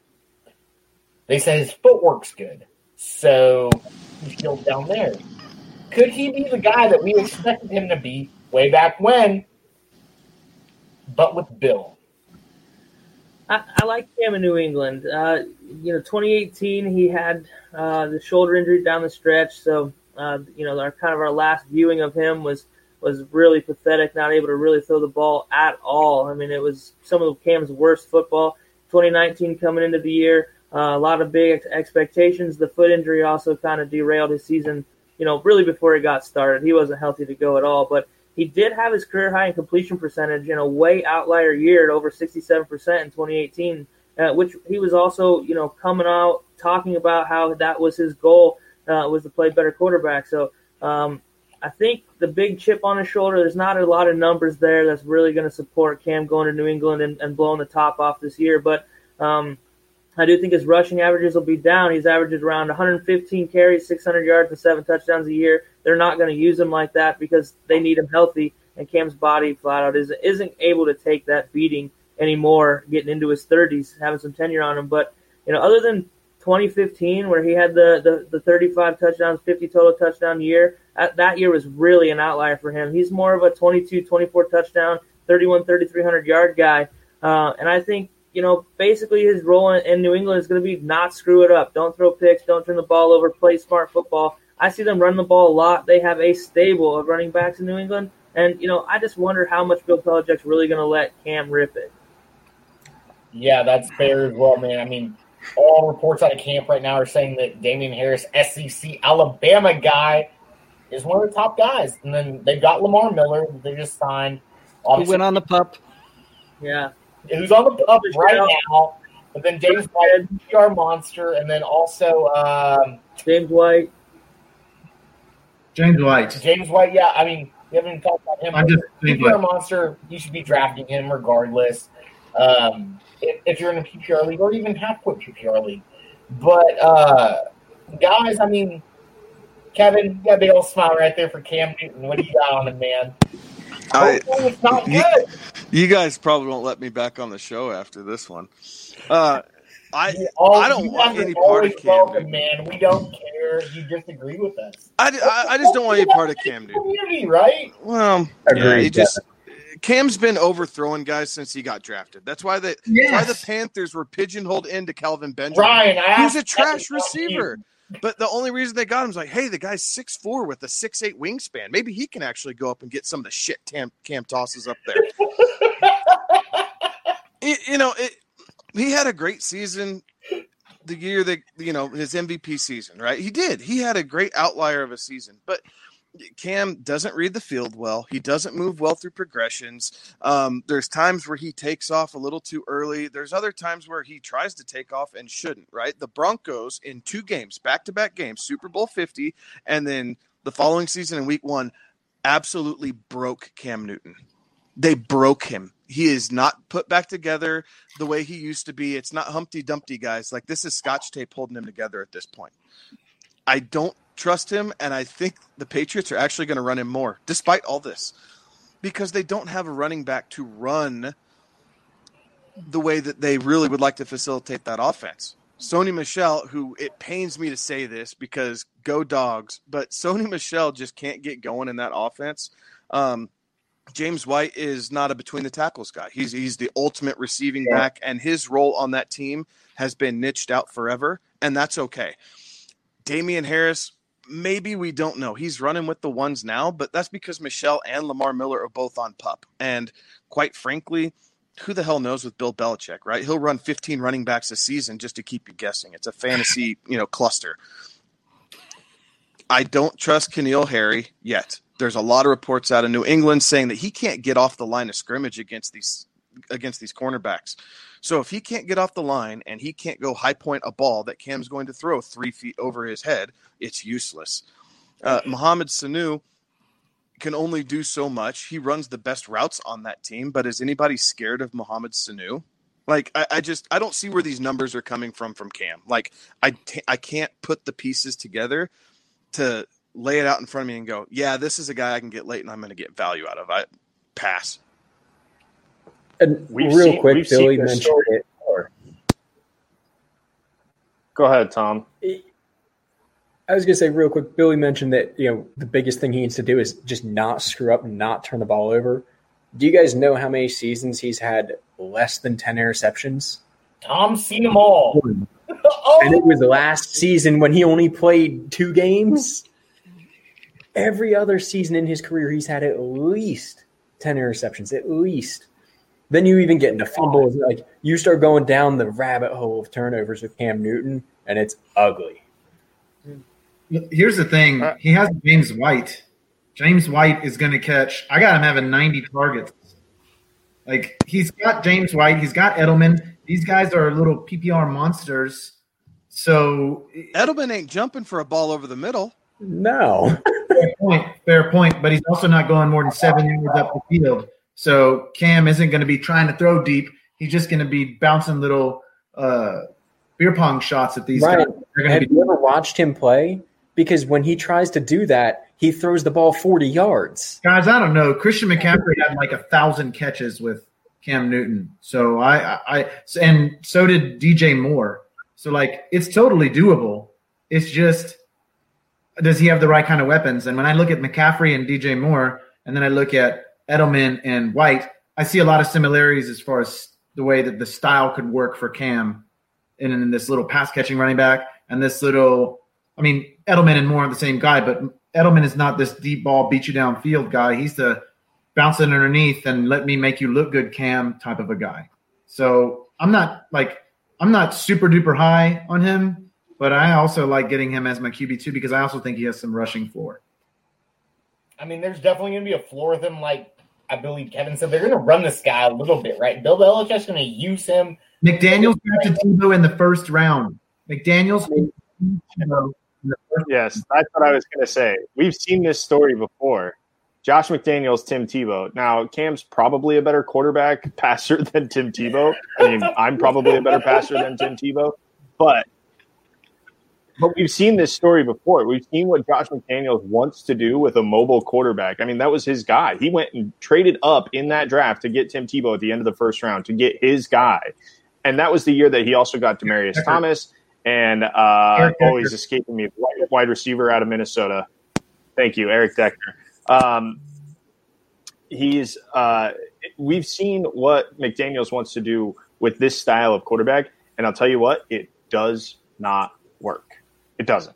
We saw it. We're the good old boys. We're all Denver Broncos fans, and while that year it was kind of fun to be a Broncos fan, I think to a person, um, everybody who was like a legit Broncos fan and not a Tim Tebow fan was so happy that John Elway came back and convinced Peyton Manning well, everybody to come had to to Denver. be. It's Peyton Manning. Ryan, we don't need to talk about but there were a lot of We know how much you love him. About Peyton? Yeah, Peyton's the goat, man. I don't care what anybody says. Unpopular opinion, real quick. Jarrett Stidham's playing by week 12, week 10, 12. I'm- I wouldn't No, disagree I'm with with that. you on Yeah, I wouldn't Yeah, disagree. I'm that for could it. happen. That could It happen. could happen, but what's it going to happen? probably be earlier because Cam's probably going to break himself by week five. But Or I guess in the playoffs, whenever Tom Brady stepped in for Drew Bledsoe, that's when Jarrett will step in. It's gonna be a whole narrative, man. It's gonna be so crazy. Y'all heard it first here like three weeks ago. But Alex, let's talk about a guy that one of our really good fans is not gonna like about not gonna like at all. He's already in the comments right now. Coach Ayala from the Valley. He's a football coach, man. He watches us. He loves us. I love him for watching and commenting with us. But you're going to talk about a division rival of the Dallas Cowboys, Carson Wentz, who, in my mind, I own him in the FFCC for five yard rush best ball league. I think he's great. I think he's going to have some great weapons this year, but has shown us that he's just been okay, right? Like, he's not lighting the world on fire previously to this year, but he's okay. He's going to help you be, you know, maybe in the third or fourth position. He's not going to win you any weeks, I don't think, at least. He's one of your guys, Alex. Enlighten me on this guy and tell me why I need to be drafting this guy at some point in my drafts. All right, so so what you're saying, where he's not going to win you weeks, is true. Um, Carson Wentz, when the Eagles are successful, Carson Wentz throws the ball 25 times or less. That's typically what the the Eagles offense and so when they're when they're cooking, when the Eagles offense is moving, Carson Wentz is not throwing the football a ton. Um, when Carson Wentz starts to get a ton of, you know, when he's up over 25, closer to 30, sometimes even closer to 40, uh, that's a bad day for the Eagles. That's that's a good day for everybody else um, when he's throwing the football that much. But when he is throwing the football, he's he, he, he's pretty incredibly accurate. And here's what um, you know when when we had to come up with a guy that we take, you know, my guy. Carson Wentz has been my guy since his rookie year. Honestly, I drafted him his rookie season, and then all of a sudden he actually started that year because uh, Teddy Bridgewater, who we'll talk about in a little bit, blew out his knee. Sam Bradford gets shipped over from from Philly to uh, Minnesota, and Carson gets you know thrust in there as a number two overall pick. this Marco guy is unbelievable. All right, um, you're you're just now finding that That's out. Unbelievable. All right, um, so uh, Carson's not going until the eighth eighth round in most leagues. I'm I'm picking him up much earlier than that because I want to get my guy my my quarterback. But we look at what he did last year. He had over four thousand yards passing for the first time in his career. Granted, for the first time in his career, actually second time in his career, his not his rookie year. Um, he played all 16 games. So that was that was a big deal. Was that he actually played a full season. He did that his rookie year. He did it again this this past year. He threw 27 touchdowns. The last 3 seasons Carson Wentz has thrown 7 interceptions each season. That's pretty freaking consistent. And I bet you he'll throw seven interceptions again this year. That's that's what Carson Wentz will be. Uh, he also had 243 rush yards, which was close to a career high. I mean, take out his his sophomore season where he was on pace to be the MVP. I mean, he was playing at world beater levels, and then he blew out his knee. I think what we saw last year out of Carson Wentz is what we're going to expect out of Carson Wentz moving forward. He's got now DeSean Jackson. He's got two really good pass catching tight ends in Zach Ertz and Dallas Goedert. Um, both are really good options down around the goal line, and that's tough for defenses to figure out which one you want to stop. Not to mention, he's got some pretty decent running backs now in Miles Sanders and Boston Scott, that dudes that will catch the football out of the backfield. And here's the big thing Nelson Agholor and all of his drops shipped off to Las Vegas. See you later. All those drops are gone and those t- all of a sudden become receptions and now we're talking about you know maybe an extra 100 150 yards uh, that carson gets and a couple more touchdowns because some of those were huge drops that were wide open walk-in touchdowns that we're talking about so um, he bulked up to 250 pounds that's what the, the reports are out of out of philly that he's bulked up to 250 and that's good in my opinion because that means the injury risk goes down a little bit he can sustain taking those hits um, again I don't know that he's going to run the football as much this year as we've seen in the past. I think he's going to be a little bit smarter about that. But I've covered Carson Wentz. I've been following Carson Wentz for six years now, and I know that he's a gamer. And if it's there for him to run and take, he's going to run and take. Like that's what Carson Wentz does. He's he's a gamer.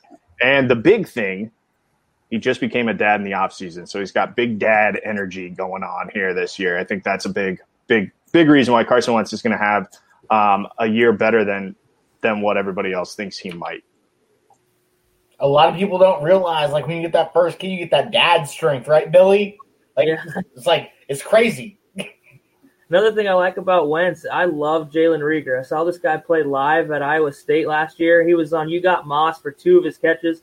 My local kid, Max Duggan, freshman down there, throwing him some balls, and not very many of them were very good balls. Let's just be honest about it. I mean, the guy made some catches on balls that, that you know weren't well thrown.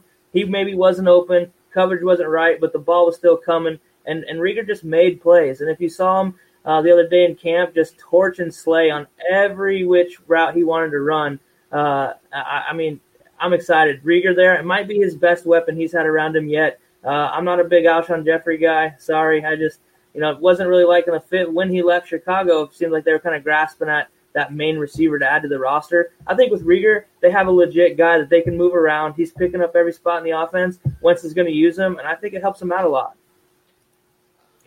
I don't mean that at all. But Tom, what do you have on? I guess Miles Sanders adding in with this guy because all sources say that Miles Sanders is going to be the guy. He's going to catch the balls. He's going to alleviate some of the pressure from Carson Wentz, right? Betfred has come all the way from England to the great state of Iowa with over 50 years of sports betting experience.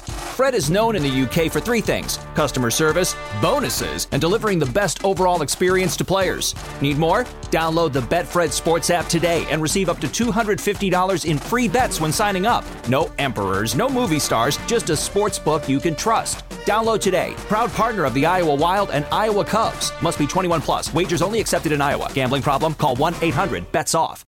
Betfred has come all the way from England to the great state of Iowa with over 50 years of sports betting experience.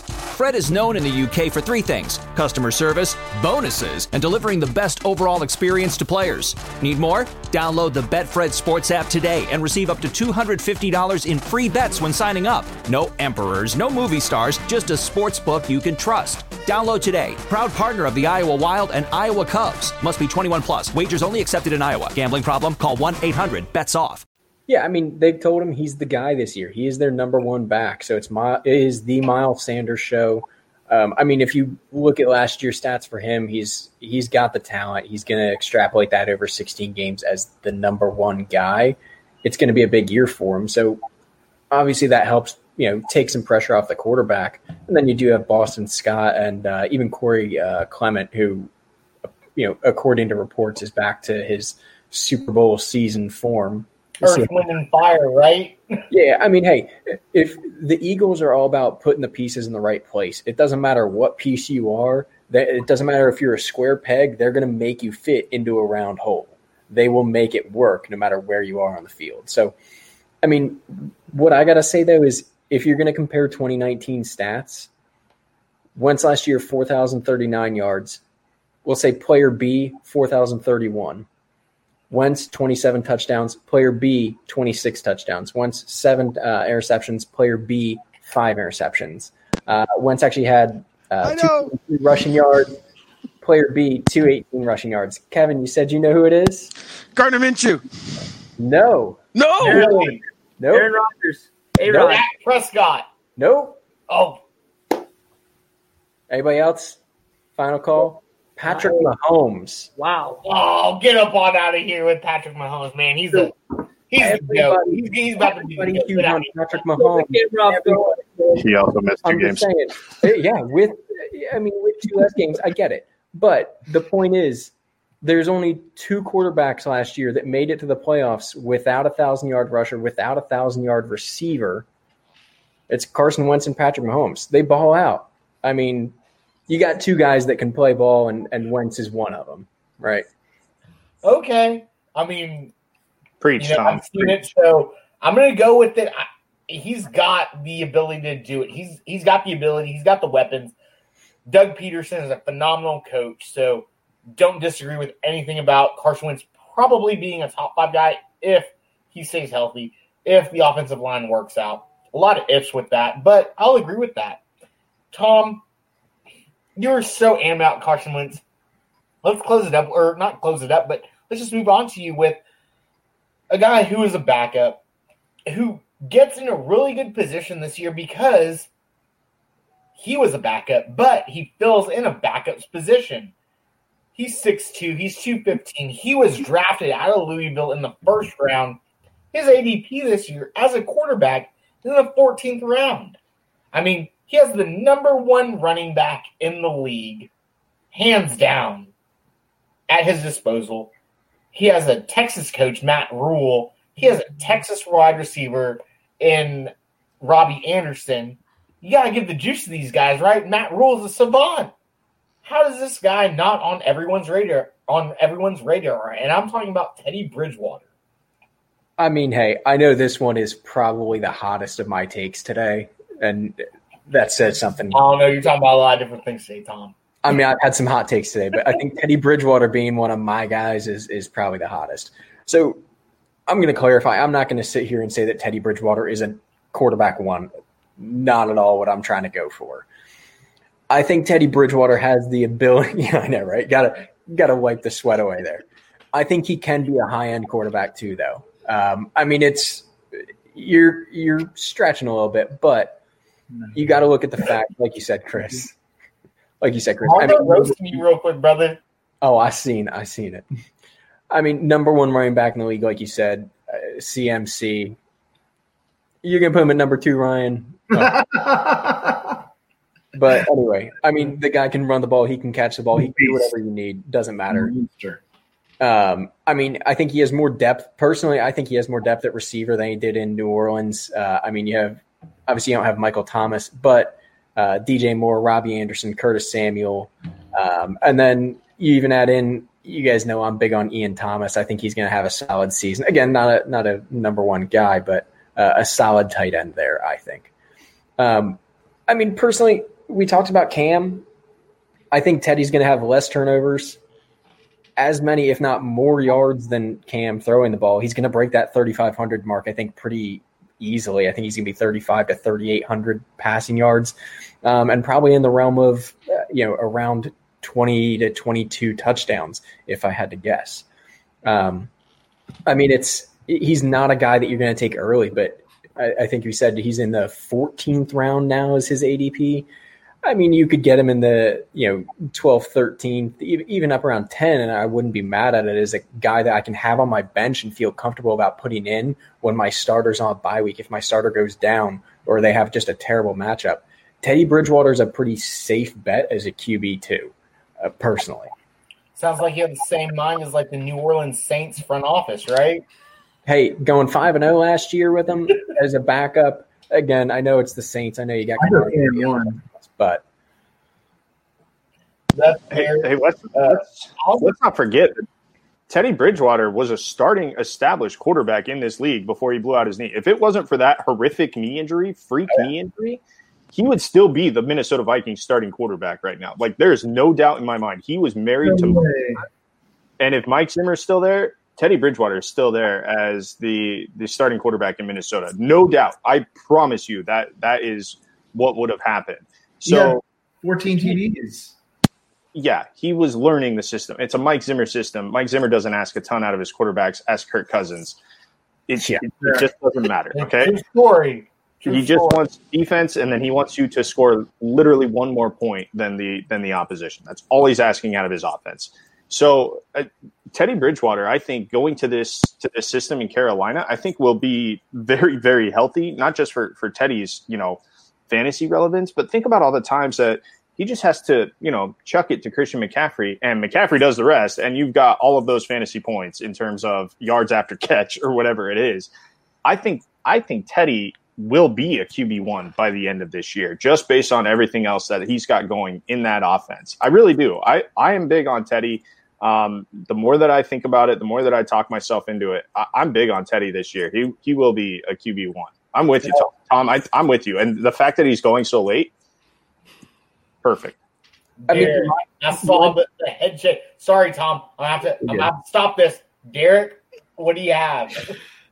Alex, I can tell you right now in our home league, Kevin and I are just going to let you take uh, like Teddy Bridgewater as late as you want because I, I don't think that we're going to roster him on either one of our teams. Um, I don't see him being a QB one. Like when I was doing statting out on this guy, I see him at 3,600 yards, 21 touchdowns, eight interceptions. That's about where I see him. Um, which I really wish I could have gotten, gotten up higher because I am super big on DJ Moore this year. Like that's, that's one that if y'all have listened to our show, you know that how big we are on DJ Moore. And I wish that, Teddy Bridgewater was having more volume that uh, that I could pencil in towards DJ Moore as well. But I, I don't see him really eclipsing 36, 3,700 yards this year. So I mean, as a QB two, that's not a bad season though. I'm pretty comfortable with that as my QB two. QB three is where I see him. Like he's going to be quarterback 25, 26, 27, somewhere right there on the year. 29. That's where I have him. I, the thing about Teddy is That's right. so low. I think it might be high. 29? Yeah. Looking at Teddy I was by about to check a beer real quick. He says, "Hold up, looking at look at him." right? So looking at Teddy by himself, you don't feel super excited about it, right? Like you, you feel like it's that mid to late twenties. But you start looking at the sum of the parts, right? Like like Derek said, uh, we expect big things from DJ Moore. Uh, Teddy DJ Moore is not Michael Thomas, okay? So don't misquote me here, but he does possess Michael Thomas tendencies in his route tree. They run similar routes, they are used in a similar fashion, and Teddy has a familiarity with that coming from the New Orleans offense. So that speaks to part of the reason I like DJ Moore so much. Um, Christian McCaffrey, the number one overall fantasy pick. Again, all those receptions funnel back down into Teddy.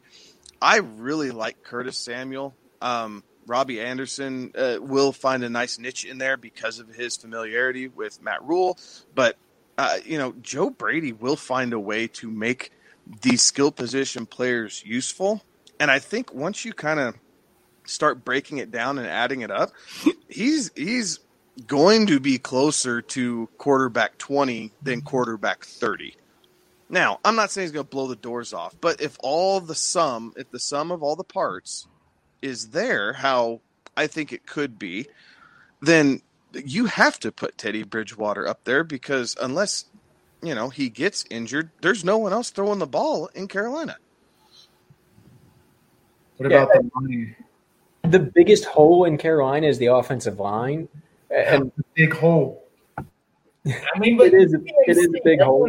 McCaffrey doesn't like running between the tackles anyway. They'll just little flare pass. Here, ding, Exactly. It's, dunk. they're, they they're aware of that being the biggest issue on that offense. They know that they have all the skill position players. They can run short routes. It doesn't matter. Like we were saying, it's he can dunk it off in a two yard pass.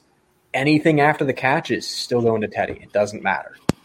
And those guys in Carolina can can run after the catch. Right. What, four or five deep shots a game just to keep the defense honest? And at that point, it doesn't No. even matter if he hits Robbie Anderson or Curtis Samuel. It just matters that get them behind the defense, get creative enough to show them behind the defense, keep the safeties honest, and it'll take some of the pressure off that offensive line so Christian McCaffrey, DJ Moore, and Ian Thomas can kind of feast on some of those receptions. And if you're smart enough, you're utilizing play action to do it with the arguably the best running back in the NFL back there. He's not the best running back in the NFL. He's the best running back in fantasy. That's, That's fair. fair. Really. Saquon. And to Kevin's point, you know, trying to get some of those guys deep. Curtis Samuel, you know, he's not going to do a lot of work underneath. You know, he is more of a deep threat. Same thing with um, with Robbie Anderson. You know, he's not going to run, you know, eight yard patterns. He's going deep. He's going to send them deep. So one thing to keep aware of is uh, PJ Walker in the lurk. You know, sitting in the background, old connection to, with Temple with Coach Rhule. I'm telling you, PJ Walker will sling it. He backed up Andrew Luck. He's a good player. He was tearing it up in the AFL. If Teddy doesn't get this offense going, look out. Billy, I, I, This is know you in my head about a lot of things because I was ready to just like every everyone go. I'm gonna segue into my guy, and I'm gonna just talk about PJ for a second. But you did for me. Golly, fair enough. They didn't pay Teddy twenty million to turn the turn the ball over to PJ a couple games into the season. It's not going to happen. Teddy's their guy.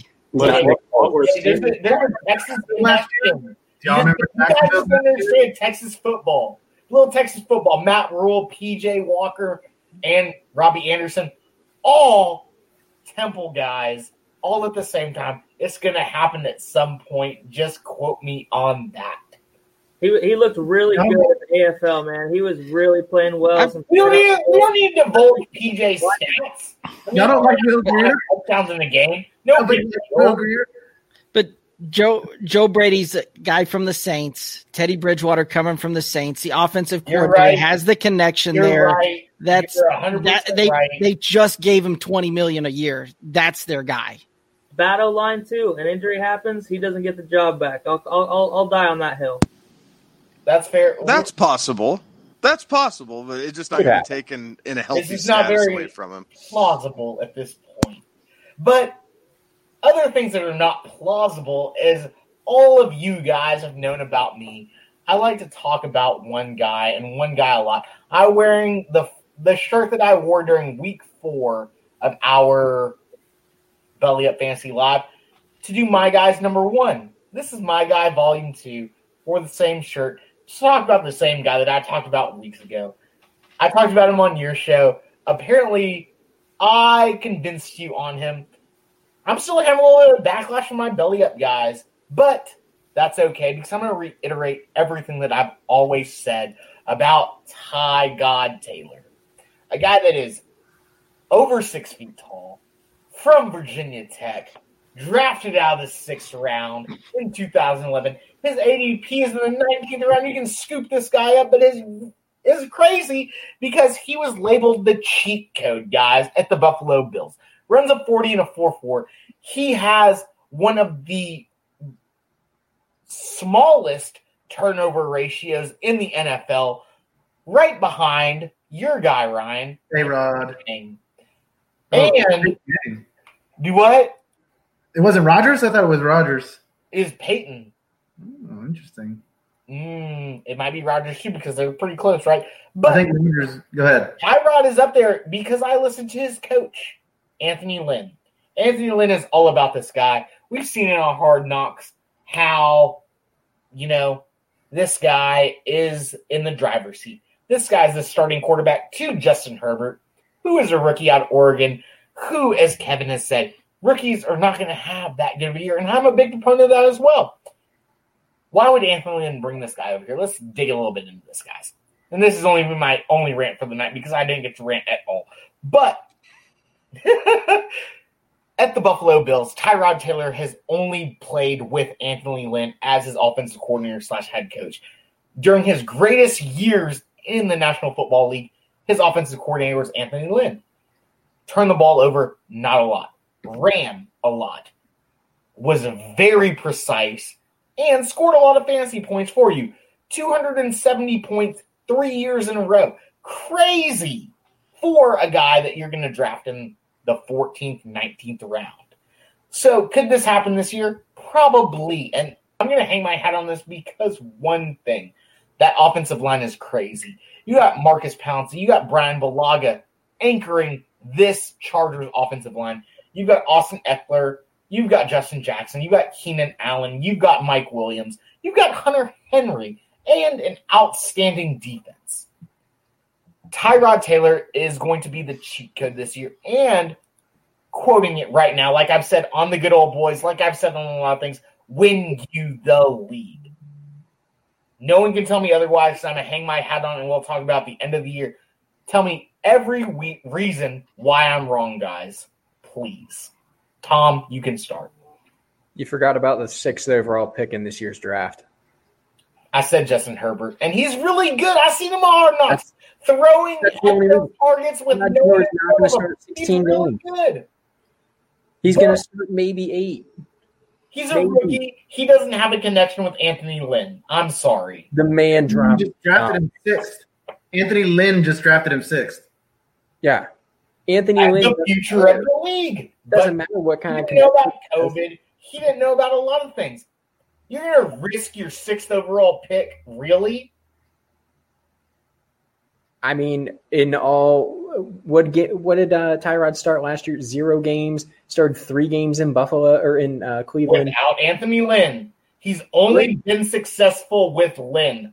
That's it. Everybody else, By successful, you mean throwing for twenty eight hundred yards, three thousand yards, three thousand yards. Yeah, what is success? He's I mean, 20, it's 20. Sure, he, he put up five, four or five hundred rushing yards a season. And you want to talk about the cheat code? The cheat code was Michael Vick, not Tyrod Taylor, who's over six foot. That sounds like a dating profile. That, that there's a guy who's like, oh, I'm six foot, he's five eleven. Don't knock us six foot. I can't judge. I'm 5'11 and a half. I'm not six foot. six foot on a low gravity There day, go, right? exactly. But here's the thing: it doesn't matter what Tyrod d- did in Buffalo if he put up 200 fantasy points in a season. If he's not going to start eight games, those 3,000 yards are going to turn into 1,500 yards, maybe 10 touchdowns, maybe. So, Chris, this is where I can see you being right, right? So, I'll I'll, I'll play you, some, play some advocate here for you, but it has less to do with Tyrod Taylor and more to do with that Chargers defense. The Chargers defense has a lot of talent on it. They are a salty bunch that you could see them keeping low scoring games in there. Now, the plus is to Tyrod. He's a very efficient quarterback. He doesn't turn the ball over. They've got some pretty good weapons in the backfield to try and run the ball. I could see him dumping off to Austin Ekeler, letting him do his thing as an offensive weapon. They've got two really good receivers in Keenan Allen and Mike Williams. So I could see I could see him getting a run this year if that defense is super salty and allows him to to kind of be a little bit more of a game manager because if the Chargers are in the running for it like for a playoff spot they're not going to go to the rookie and turn that over. If the Chargers get off to a slow start though and they start off you know 2 and 2 and 4 something like that they they're probably going to go to the rookie sooner than later to see what they've got towards the future. So I I could very easily see the same thing. And in fact, I had a similar take back in the day when he was in Cleveland, where if they got off to a slow start, Baker was going to be the guy sooner than later. If the Browns were competitive, they were going to stick with Tyrod for as long as they can. And that's where I think that that's going to come into play. I think the defense is going to hold Tyrod's future far more than Tyrod does. So let's hope the Chargers pay their boy at linebacker because apparently he's been sitting out. Yeah, Ingram, I, I think, is, is in the middle of a holdout right now. Yeah, very scary. But Billy, I saw you raise your hand. What you got on this guy? Uh, another thing for to help tie Tyrod out is they, they brought in uh, um, Brian Bulaga, an Iowa boy, shore up that offensive line, and Chris Harris on the defense is going to help out too. The, the AFC West is going to be competitive, and the Chargers have a legit shot at coming in second in that division. Uh, I don't expect the Raiders to be that good, and the Broncos a lot of hype, but they're very young, and you know we made 12 points throughout the show tonight. That that's not going to be very conducive for success for young guys. So uh, I think the Chargers could be a better team, and and to Derek's point, that bodes well for Tyrod holding on to that job for longer. Um, so I think Tyrod could do well, and this is his best cast uh, that he's had to play with, best weapon surrounding Don't forget He's Drew Lock showing a lot of swag out there in camp. Yeah, I'm a Drew Yeah, Lock Lock. dude, but I, he he busted hard, right? AFC West is going to be a lot of fun football this year. Man, I race think for second. It's gonna be great. happen in general. Jeez. Alex, I think you were trying to say something, but you might have been on the, mute. the, the race, the race for second is going to be great in the AFC West. That is the Chiefs division until further notice, which pains me. 10 years, yeah. I hate it. I'm excited. Unless For Mahomes goes down. I think Denver could really put it together, but defense a little bit of a question mark, you know, especially on the back end and be a lot of throwing. But uh, there will be some fun football in the AFC West for sure. For sure. Guys, man, it's been super fun with y'all tonight. I greatly appreciate the good old boys for stopping in with us and Thanks, guys. a little bit, coming in with us. We're definitely going to have to have all three of y'all back at some point during the season. Uh, I think that would really be really fun. Uh, but Ryan, you kick us off and we're just go down the road, man. Tell everyone what you're working on, where they can find you on Twitter, and your, I guess, uh, a little tidbit. All right. Well, I'm just finishing up my second 32 and 32. I'm releasing all the projections for all the teams. I think I'm got five more to do. I just finished them up actually, so they're all scheduled to go.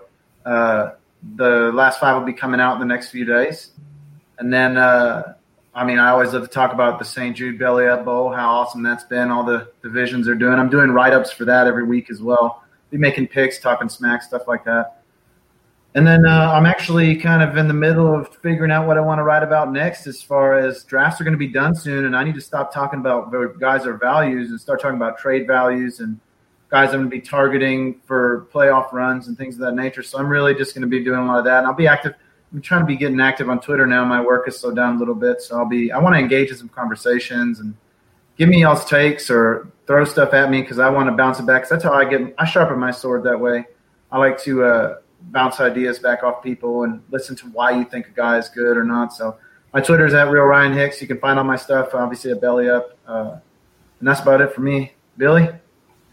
Hey, follow me on Twitter at bwit24. Uh, be looking for us on Facebook too. We're going to be doing some interactions with uh, with you guys out there listening and paying attention. Uh, challenge our takes, see what you got. Let's talk football. Um, most of my efforts been kind of focused on the Belly Up Bowl lately, so kind of transitioning back to getting out of some of these drafts home league focus and uh, hopefully have some content out for you guys here pretty soon. So, uh, kind of like Ryan said, I'm all drafted out here. Look, kind of looking forward to the season. So I'm looking more at uh, roster construction and and uh, matchups to look forward to also. And got a new show going to be starting on Wednesday night with our own Nate Herman, uh, Wizards of the Waiver Wire. So we're doing a lot of Thursday night kickoff talk, uh, some bold prediction stuff. Uh, maybe have a guest talk about some spreads for Thursday night games and things like that. So it'll be a lot of fun. Check us out. And uh, good old boys, hey guys, thanks. Appreciate you joining us.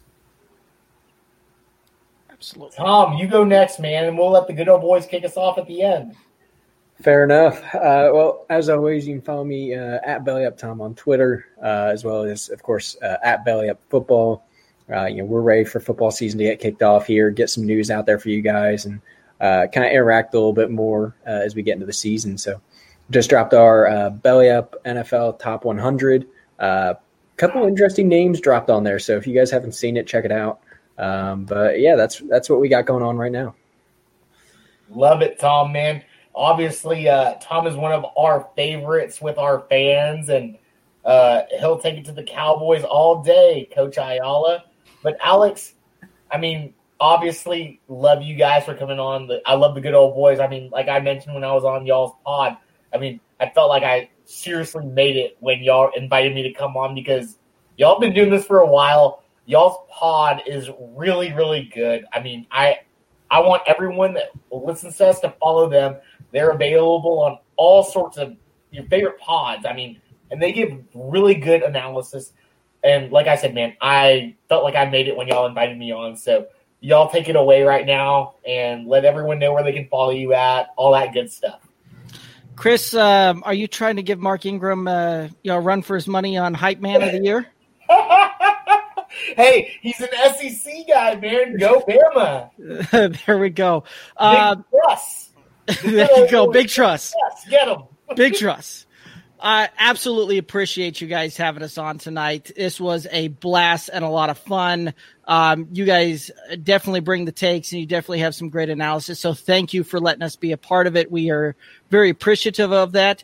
Uh, you can follow us. We've uh, we've got the Instagram, the Twitter, the Facebook, a YouTube channel. It's at Good Old Boys FF.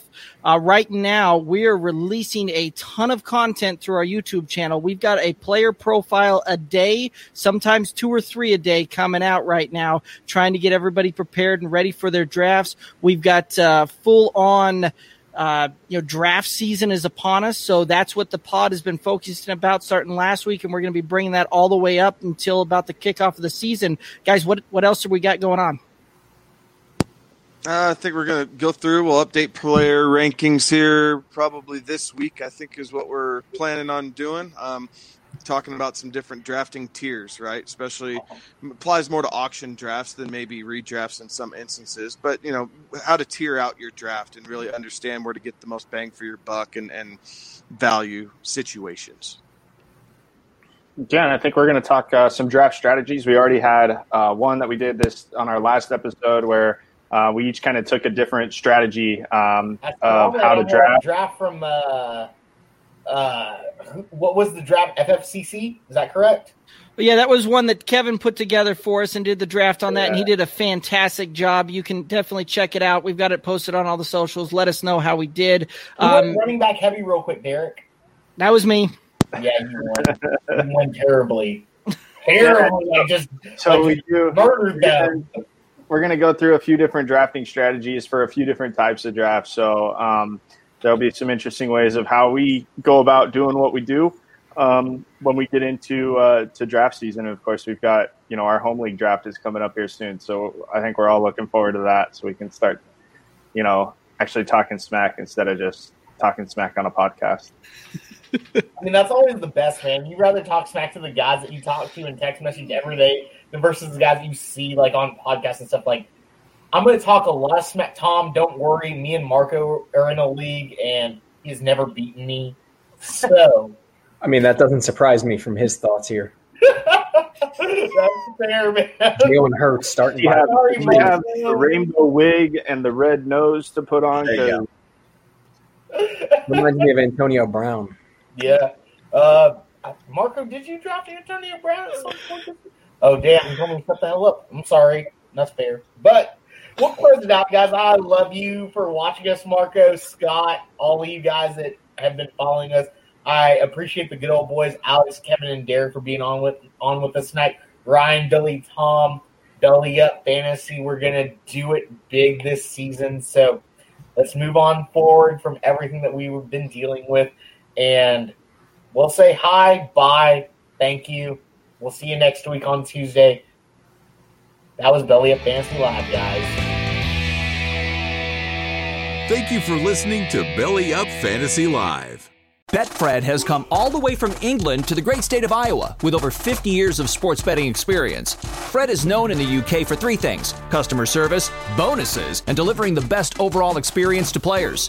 Need more? Download the Betfred Sports app today and receive up to $250 in free bets when signing up. No emperors, no movie stars, just a sports book you can trust. Download today. Proud partner of the Iowa Wild and Iowa Cubs. Must be 21 plus. Wagers only accepted in Iowa. Gambling problem? Call 1 800 BETS OFF. Betfred has come all the way from England to the great state of Iowa with over 50 years of sports betting experience. Fred is known in the UK for three things customer service, bonuses, and delivering the best overall experience to players. Need more? Download the Betfred Sports app today and receive up to $250 in free bets when signing up. No emperors, no movie stars, just a sports book you can trust. Download today. Proud partner of the Iowa Wild and Iowa Cubs. Must be 21 plus. Wagers only accepted in Iowa. Gambling problem? Call 1 800 BETS OFF.